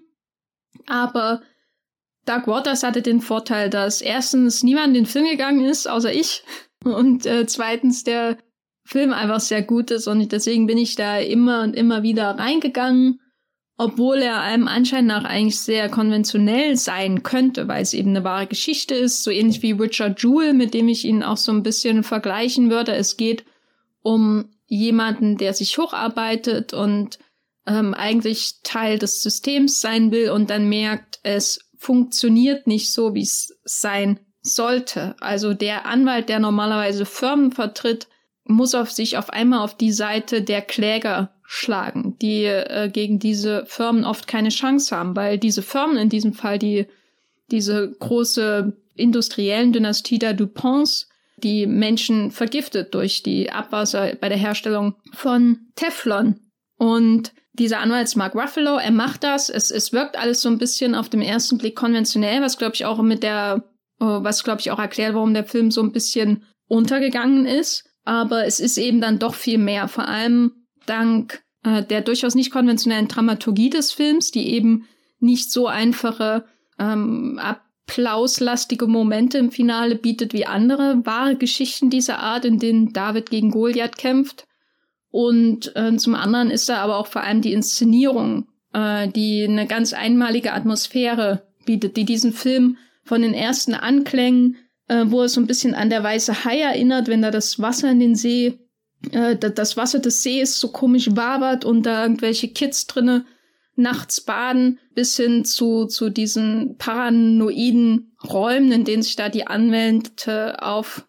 Ähm, das ist einfach eine ganz einmalige Atmosphäre, die dem widerspricht, was wir normalerweise aus dem Genre gewohnt sind. Und das, äh, und das ist, glaube ich, einer der Gründe, warum, obwohl alle Zutaten eigentlich konventionell wirken, inhaltlich gesehen, es doch ein ganz unkonventioneller, ganz mitreißender Film ist. Und ja, ich habe mir weil ich hier allein Weihnachten gefeiert habe in Berlin, eine, eine Pfanne gekauft für den Ofen, wo ich einen Rinderbraten machen kann. Und ich habe die gekauft so für, 20, für ein 20 im Netto, weil ich wirklich kurz vor Schluss, ich brauchte irgendwas, wo ich den Rinderbraten reinmachen kann, damit ich mich jetzt Weihnachten irgendwie beschäftige mit äh, Freitag der 13. Filmen und Rinderbraten. Und weißt du, was, was die Beschichtung war von der Pfanne und wo zwei Aufkleber hinterher drauf klebten, was ich aber erst zu spät gemerkt habe? Wie eine Teflonpfanne? Ja, Lebst du jetzt noch? Wie, wie geht es dir? Mir geht's gut, aber ich merke auch, wie in mir alles zerfällt. Oh nein. Und wie gesagt, dieser Film verfolgt mich bis hin zu meinem Rinderbraten hier an Weihnachten. Und äh, wenn das kein Grund für Nummer eins ist, dann ja, ist eigentlich ein dummer Grund. Aber so ist das eben. Matthias, was ist deine Nummer eins des Jahres? Du hast ja schon gesagt, aber warum ist er das? Ich muss kurz noch fragen, jetzt wo sich Dark Waters im Laufe der Zeit, das war ja in unserem Podcast noch nicht so ganz absehbar, dass der wirklich bei dir so krass durchschlägt. Würdest du ihn dann auch Carol vorziehen? Also bei Carol habe ich so ein bisschen das Problem, der hat mich beim ersten Mal schauen total überwältigt, aber seitdem habe ich ihn nicht mehr geschaut, weil ich Angst habe, dass es nicht mehr so wirkt. Und bei Dark okay, Waters ja. beim ersten Mal schauen war ich positiv überrascht, beim zweiten Mal schauen war ich positiver, positiver überrascht und weißt du, also das ist eher gewachsen. Ja, nee, das finde ich interessant. Ja. Äh, ja, zu Anka Gems, du hast ja vorhin auch schon viel gesagt, was ich auch, äh, denke ich mal, unterschreiben kann. Jetzt gehen mir gerade wirklich sehr viele Dinge bei Uncut Gems durch den Kopf. Einerseits in anderen Top Ten Listen, die ich abgegeben habe, ist dieser Film nicht auf dem ersten Platz, sondern ein Film, den ich letztes Jahr im Wollmilchcast, glaube ich, irgendwo nur so in der Mitte hatte, nämlich ein verborgenes Leben, den ich aber eigentlich jetzt den schöneren ersten Platz finde. Nun ist das so, dass wir hier, ja, ihr wisst schon, andere Regeln haben, beziehungsweise gar keine Regeln haben und deswegen taucht äh, Hidden Life, der Terrence Malick Film, hier gar nicht auf. Jetzt ist Uncut James da, ein Film, wo ich in diesem Podcast jetzt schon viel darüber geredet habe, dass, dass ich Filme in die Liste aufgenommen habe, die die Weggefährten waren, die, die in denen mich geborgen gefühlt habe. Jetzt kommen wir gerade von Little Wim in den wahrscheinlich stressvollsten Film überhaupt. Also dagegen ist selbst der der pulsierende Sound von Ludwig Göransson in, in, in Tenet ein ein Kinderspiel dagegen. Also so was, was, was Uncut Gems in mir auslöst, ist die, die pure Hölle. Also eigentlich ist das ein Film, zu dem ich nicht nochmal zurückkehren will, aber irgendwie habe ich es dann doch nochmal gemacht. Vor ein paar Wochen, auch weil ich einfach rausfinden wollte, ist Uncut Gems eine Wucht, wenn du ihn das erste Mal schaust, flasht er dich da, reißt er dich da so mit, bist du da so vor den Socken, dass du, dass du vieles einfach abnickst, dass, dass du fast ein Gefangener von dem Film bist und, und dich nicht so richtig gegen ihn wehren kannst? Und, und da, ich konnte ihn auch nicht wirklich einschätzen, wo, wo der in diesem Jahr für mich hinpasst, auch weil er ja technisch gesehen ja auch eher ein 2019er Film ist. Dann dachte ich, irgendwie ist das ein interessanter Hybridfilm, weil er bei uns auf Netflix kam, in den USA im Kino und da, wenn es ein Jahr gibt, in dem Streaming und Kino irgendwie entweder extrem miteinander streiten oder eine, eine, eine, äh, einen fairen Kompromiss oder was auch immer eingehen, kannst du ja auch aus tausend Perspektiven sehen, dann, dann steht da jetzt Uncut Gems irgendwie für mich ein, ein Film, der, der so viele tolle Kinoqualitäten mitbringt und, und trotzdem beide Male, wo ich ihn jetzt zu Hause gesehen habe, dachte ich irgendwie auch, dass das war gerade ein, ein, ein, ein perfekter Filmabend, den ich einfach erlebt habe, mit, mit Betonung auf diesem Erlebnis. Das ist beim zweiten Mal nicht verflogen und beim, beim zweiten Mal hatte ich dann auch gesicher, äh, äh, Gewissheit, dass das was besonders ist, dieses Pulsieren da zu beobachten, Adam Sandler durch die New Yorker Straßen zu folgen, diese, diese, diese bläuliche Atmosphäre, dieses Vibrieren, dieses Grau, dieses, diese, dieser, dieser raue, keine Ahnung, Betonton, der sich durch den Film zieht und ja, also es ist eine, eine wahnsinnige Odyssey, also wirklich wahnsinnig. was, was der Film mit mir macht, eigentlich habe ich kein Problem damit, dass ich, dass ich Filme schaue und, und das Gefühl habe, die, die schlagen sich jetzt besonders auf mein Gemüt oder, oder, oder wie drücke ich das aus? Ich bin sehr schnell von Film, glaube ich, bewegt, aber dass es in mir so, so ein Schwindelgefühl auslebt, das habe ich eigentlich nicht mal, wenn ich den, den schlimmsten 3D-Film schaue, der kreuz und quer Dinge durch die Luft schleudert, dass mir eigentlich schlecht werden müsste. Da, sowas habe ich noch nie wirklich im Kino gemerkt, aber Uncut Gems, der, der hinterlässt sowas komisches in mir und das liegt nicht nur am, am Schnitt und, und an den Bildern, dass da alles so auf Zack passiert, alle Menschen dauernd schreien, aggressiv sind und, und Dinge, die ich überhaupt nicht verstehe, wie das ein Problem sein kann, wenn man einfach mal sich in Ruhe hinsetzen würde und drüber reden würde. Also genau das Gegenteil, was, was Frederick Wiseman mir in äh, City Hall ähm, gezeigt und, und erklärt hat, dass das auch eine Möglichkeit, ein Weg ist, um um weiterzukommen. Da, da geht eher Adam Sandler Hände hoch und rein in den Schlamassel. Äh, mal schauen, wer rauskommt. Und, und dann kommt, äh, ja Gott, nee, kein Spoiler. Ich sag nicht, wer rauskommt oder was rauskommt. Vielleicht ein goldener Furby, vielleicht auch nicht. Aber das Ende von Anker Gems, das sitze ich auch beim zweiten Mal, da, da fieber ich dann schon hin, da, da merke ich, wie, wie mein Puls hochgeht, weil ich genau weiß, gleich kommt so ein Schlag, der den Film einfach nur auseinanderfetzt. Da sehe ich vor mir die Leinwand, die ich dann in dem Moment nicht hatte, oder den Fernseher, den ich auch nicht hatte, zerspringen. Ja, das, das hat ihn dann irgendwie für mich so weit vorkatapultiert, dass das, das hat kein anderer Film in mir ausgelöst, dass ich da panisch drinne sitze und ja irgendwie nach Luft schnapp, aber auch nicht raus will, weil, weil es gibt so viel, was mich da anzieht, was mich fasziniert. Und die Safeties haben ja auch schon davor ein paar richtig starke Filme gemacht, so letztes Jahr auch den, den Good Time mit äh, Robert Pattinson. Und besonders dieses Jahr war eine sehr schöne Vorbereitung auf Uncut Gems, der Kurzfilm Goldman vs. Silverman, wo sie so, so eine kleine Szene am Times Square ähm, beobachten. Und, und das fühlt sich auch schon sehr auf, auf dieser Straße, auf diesen Stadtlichtern, auf den Autos, die vorbeifahren, die vielen Menschen, die sich da durchbewegen, also so, so ein, so ein Ort, den ich da sehr, sehr greifen konnte, der mich auch sehr daran erinnert hat, wie ich ihn selbst erlebt habe, in seinen schönen, aber auch in seinen hässlichen Facetten und, und das weiten sie dann irgendwie in, in Uncut Gems auch auf einen Film aus, der, der ja auch sehr, sehr, sehr lang ist und, und trotzdem habe ich das Gefühl, ich müsste da die ganze Zeit die Luft anhalten. Ich komme natürlich nicht so weit, äh, da bin ich nicht gut genug trainiert. Die James Cameron Schule von, von die Kate Winslet im letzten Jahr durchgestanden hat, die, die äh, absolviere ich vielleicht irgendwann anders. Aber Matthias spielt hier auf das Training für Avatar 2, 3 und 4 an. Nur ähm, falls ihr da nicht up to date seid, was die Tauch- und Luftanhalterekorde am Set von Avatar angeht. Wer, klebt nicht an jeder News, die zu, zu Avatar 2, dem, dem Werk, was die nächste Dekade im Kino bestimmen wird? Oh Gott, ja. Kate Winslet hat auf jeden Fall eine Minute länger durchgehalten als Sigourney Weaver. Das wollte ich hier Und noch vermutlich auch länger geben. als, als der, der gute Herr Tom Cruise, gell? Der hat ja, ja. ich glaube, den sein Rekord ist geschlagen. Der ist sowieso ein absoluter Loser. Harte Worte. Äh, ja, zurück zu Anker Gems jetzt auch, ich weiß gar nicht mehr, was ich sagen soll. Ich hab, es ist anstrengend eigentlich in so einem Podcast über so viele Filme, die, die ich liebe zu reden. Ich bin wirklich gerade sehr erschöpft. Am Ende zehnmal so, so einen kompletten emotionalen Ding da durchzugehen. Ähm, schaut Uncut Gems an, er ist verfügbar, das ist was Besonderes. Leider nicht im Kino, aber zumindest auf Netflix. Ich bin wahnsinnig gespannt, was Josh und Benny Safdie als nächstes machen. Das sind zwei Regisseure, wo ich das Gefühl habe, die, die sprechen genau so, eine Sprache, die ich im Kino verstehe, obwohl ich sie nicht gelernt habe. Aber das finde ich, äh, das, das macht einfach alles im Kopf Klick. Wollen wir noch mal ganz kurz unsere jeweilige Top Ten sagen, falls ähm, die Hörerinnen ähm, sich noch mal das den ein oder anderen tun. Film vormerken ähm, wollen? Ich kann ja mal anfangen. Also meine 10 ist natürlich Eurovision Song Contest, The Story of Fire Saga.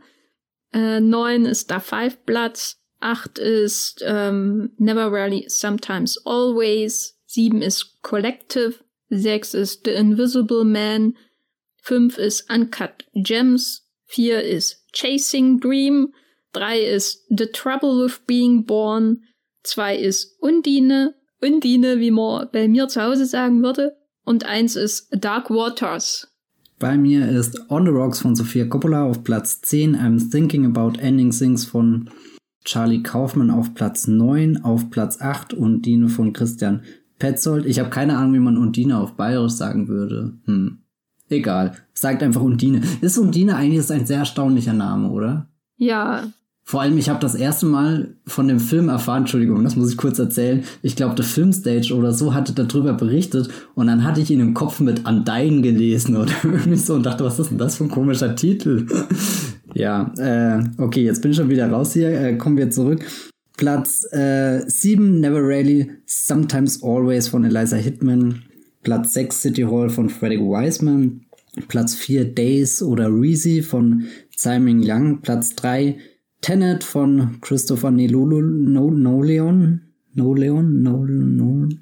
Platz 2, Little Women von Greta Gerwig. Und Platz 1, Uncut Gems von Josh und Benny Safety und die besondere Erwähnung für Folklore The Long Pond Studio Sessions von The Great Director Taylor Swift. Meine Taylor Swift war Clint Eastwood und äh, äh Richard Jewell. Ein Satz, den man nicht außer Kontext zitieren sollte.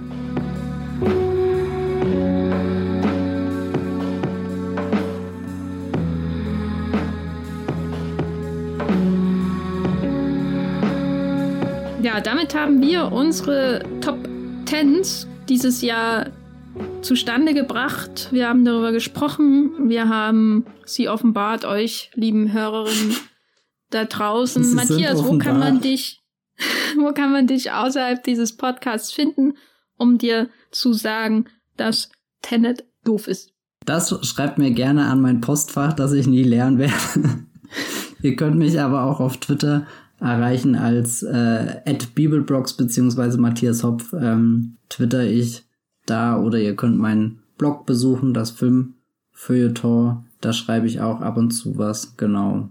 Wenn ihr mir schreiben wollt, dass Tenet geil ist, dann ähm, bleibt zu Hause und macht's nicht. Ansonsten bin ich bei Twitter zu finden als Gafferlein äh, mit Doppel F, äh, bei Letterboxd als the unterstrich Geffer und habe noch einen Blog namens the-geffer.com www.de. Ich hoffe, ihr hattet trotz all diesen äh, sehr unangenehmen Umständen dieses Jahr ein, ein, ein Filmjahr, an das es sich zu erinnern lohnt. Ich hoffe, ihr habt hier vielleicht aus diesem Podcast noch ein paar Tipps mitgenommen. Und mehr will ich eigentlich gar nicht sagen, außer vielen Dank, dass ihr hier fleißig den Wollmilchcast hört. Ähm, wir freuen uns darüber.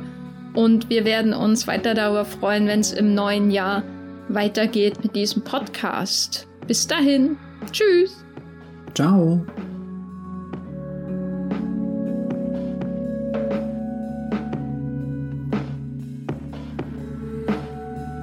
Der Wollmilchcast wird produziert von Matthias Hopf und Jenny Jeckel. Unser Intro und Outro stammt aus dem Song Slam Canto von Kai Engel. Ihr könnt den Podcast bei allen gängigen Apps abonnieren und wir freuen uns über Kommentare und Bewertungen bei iTunes.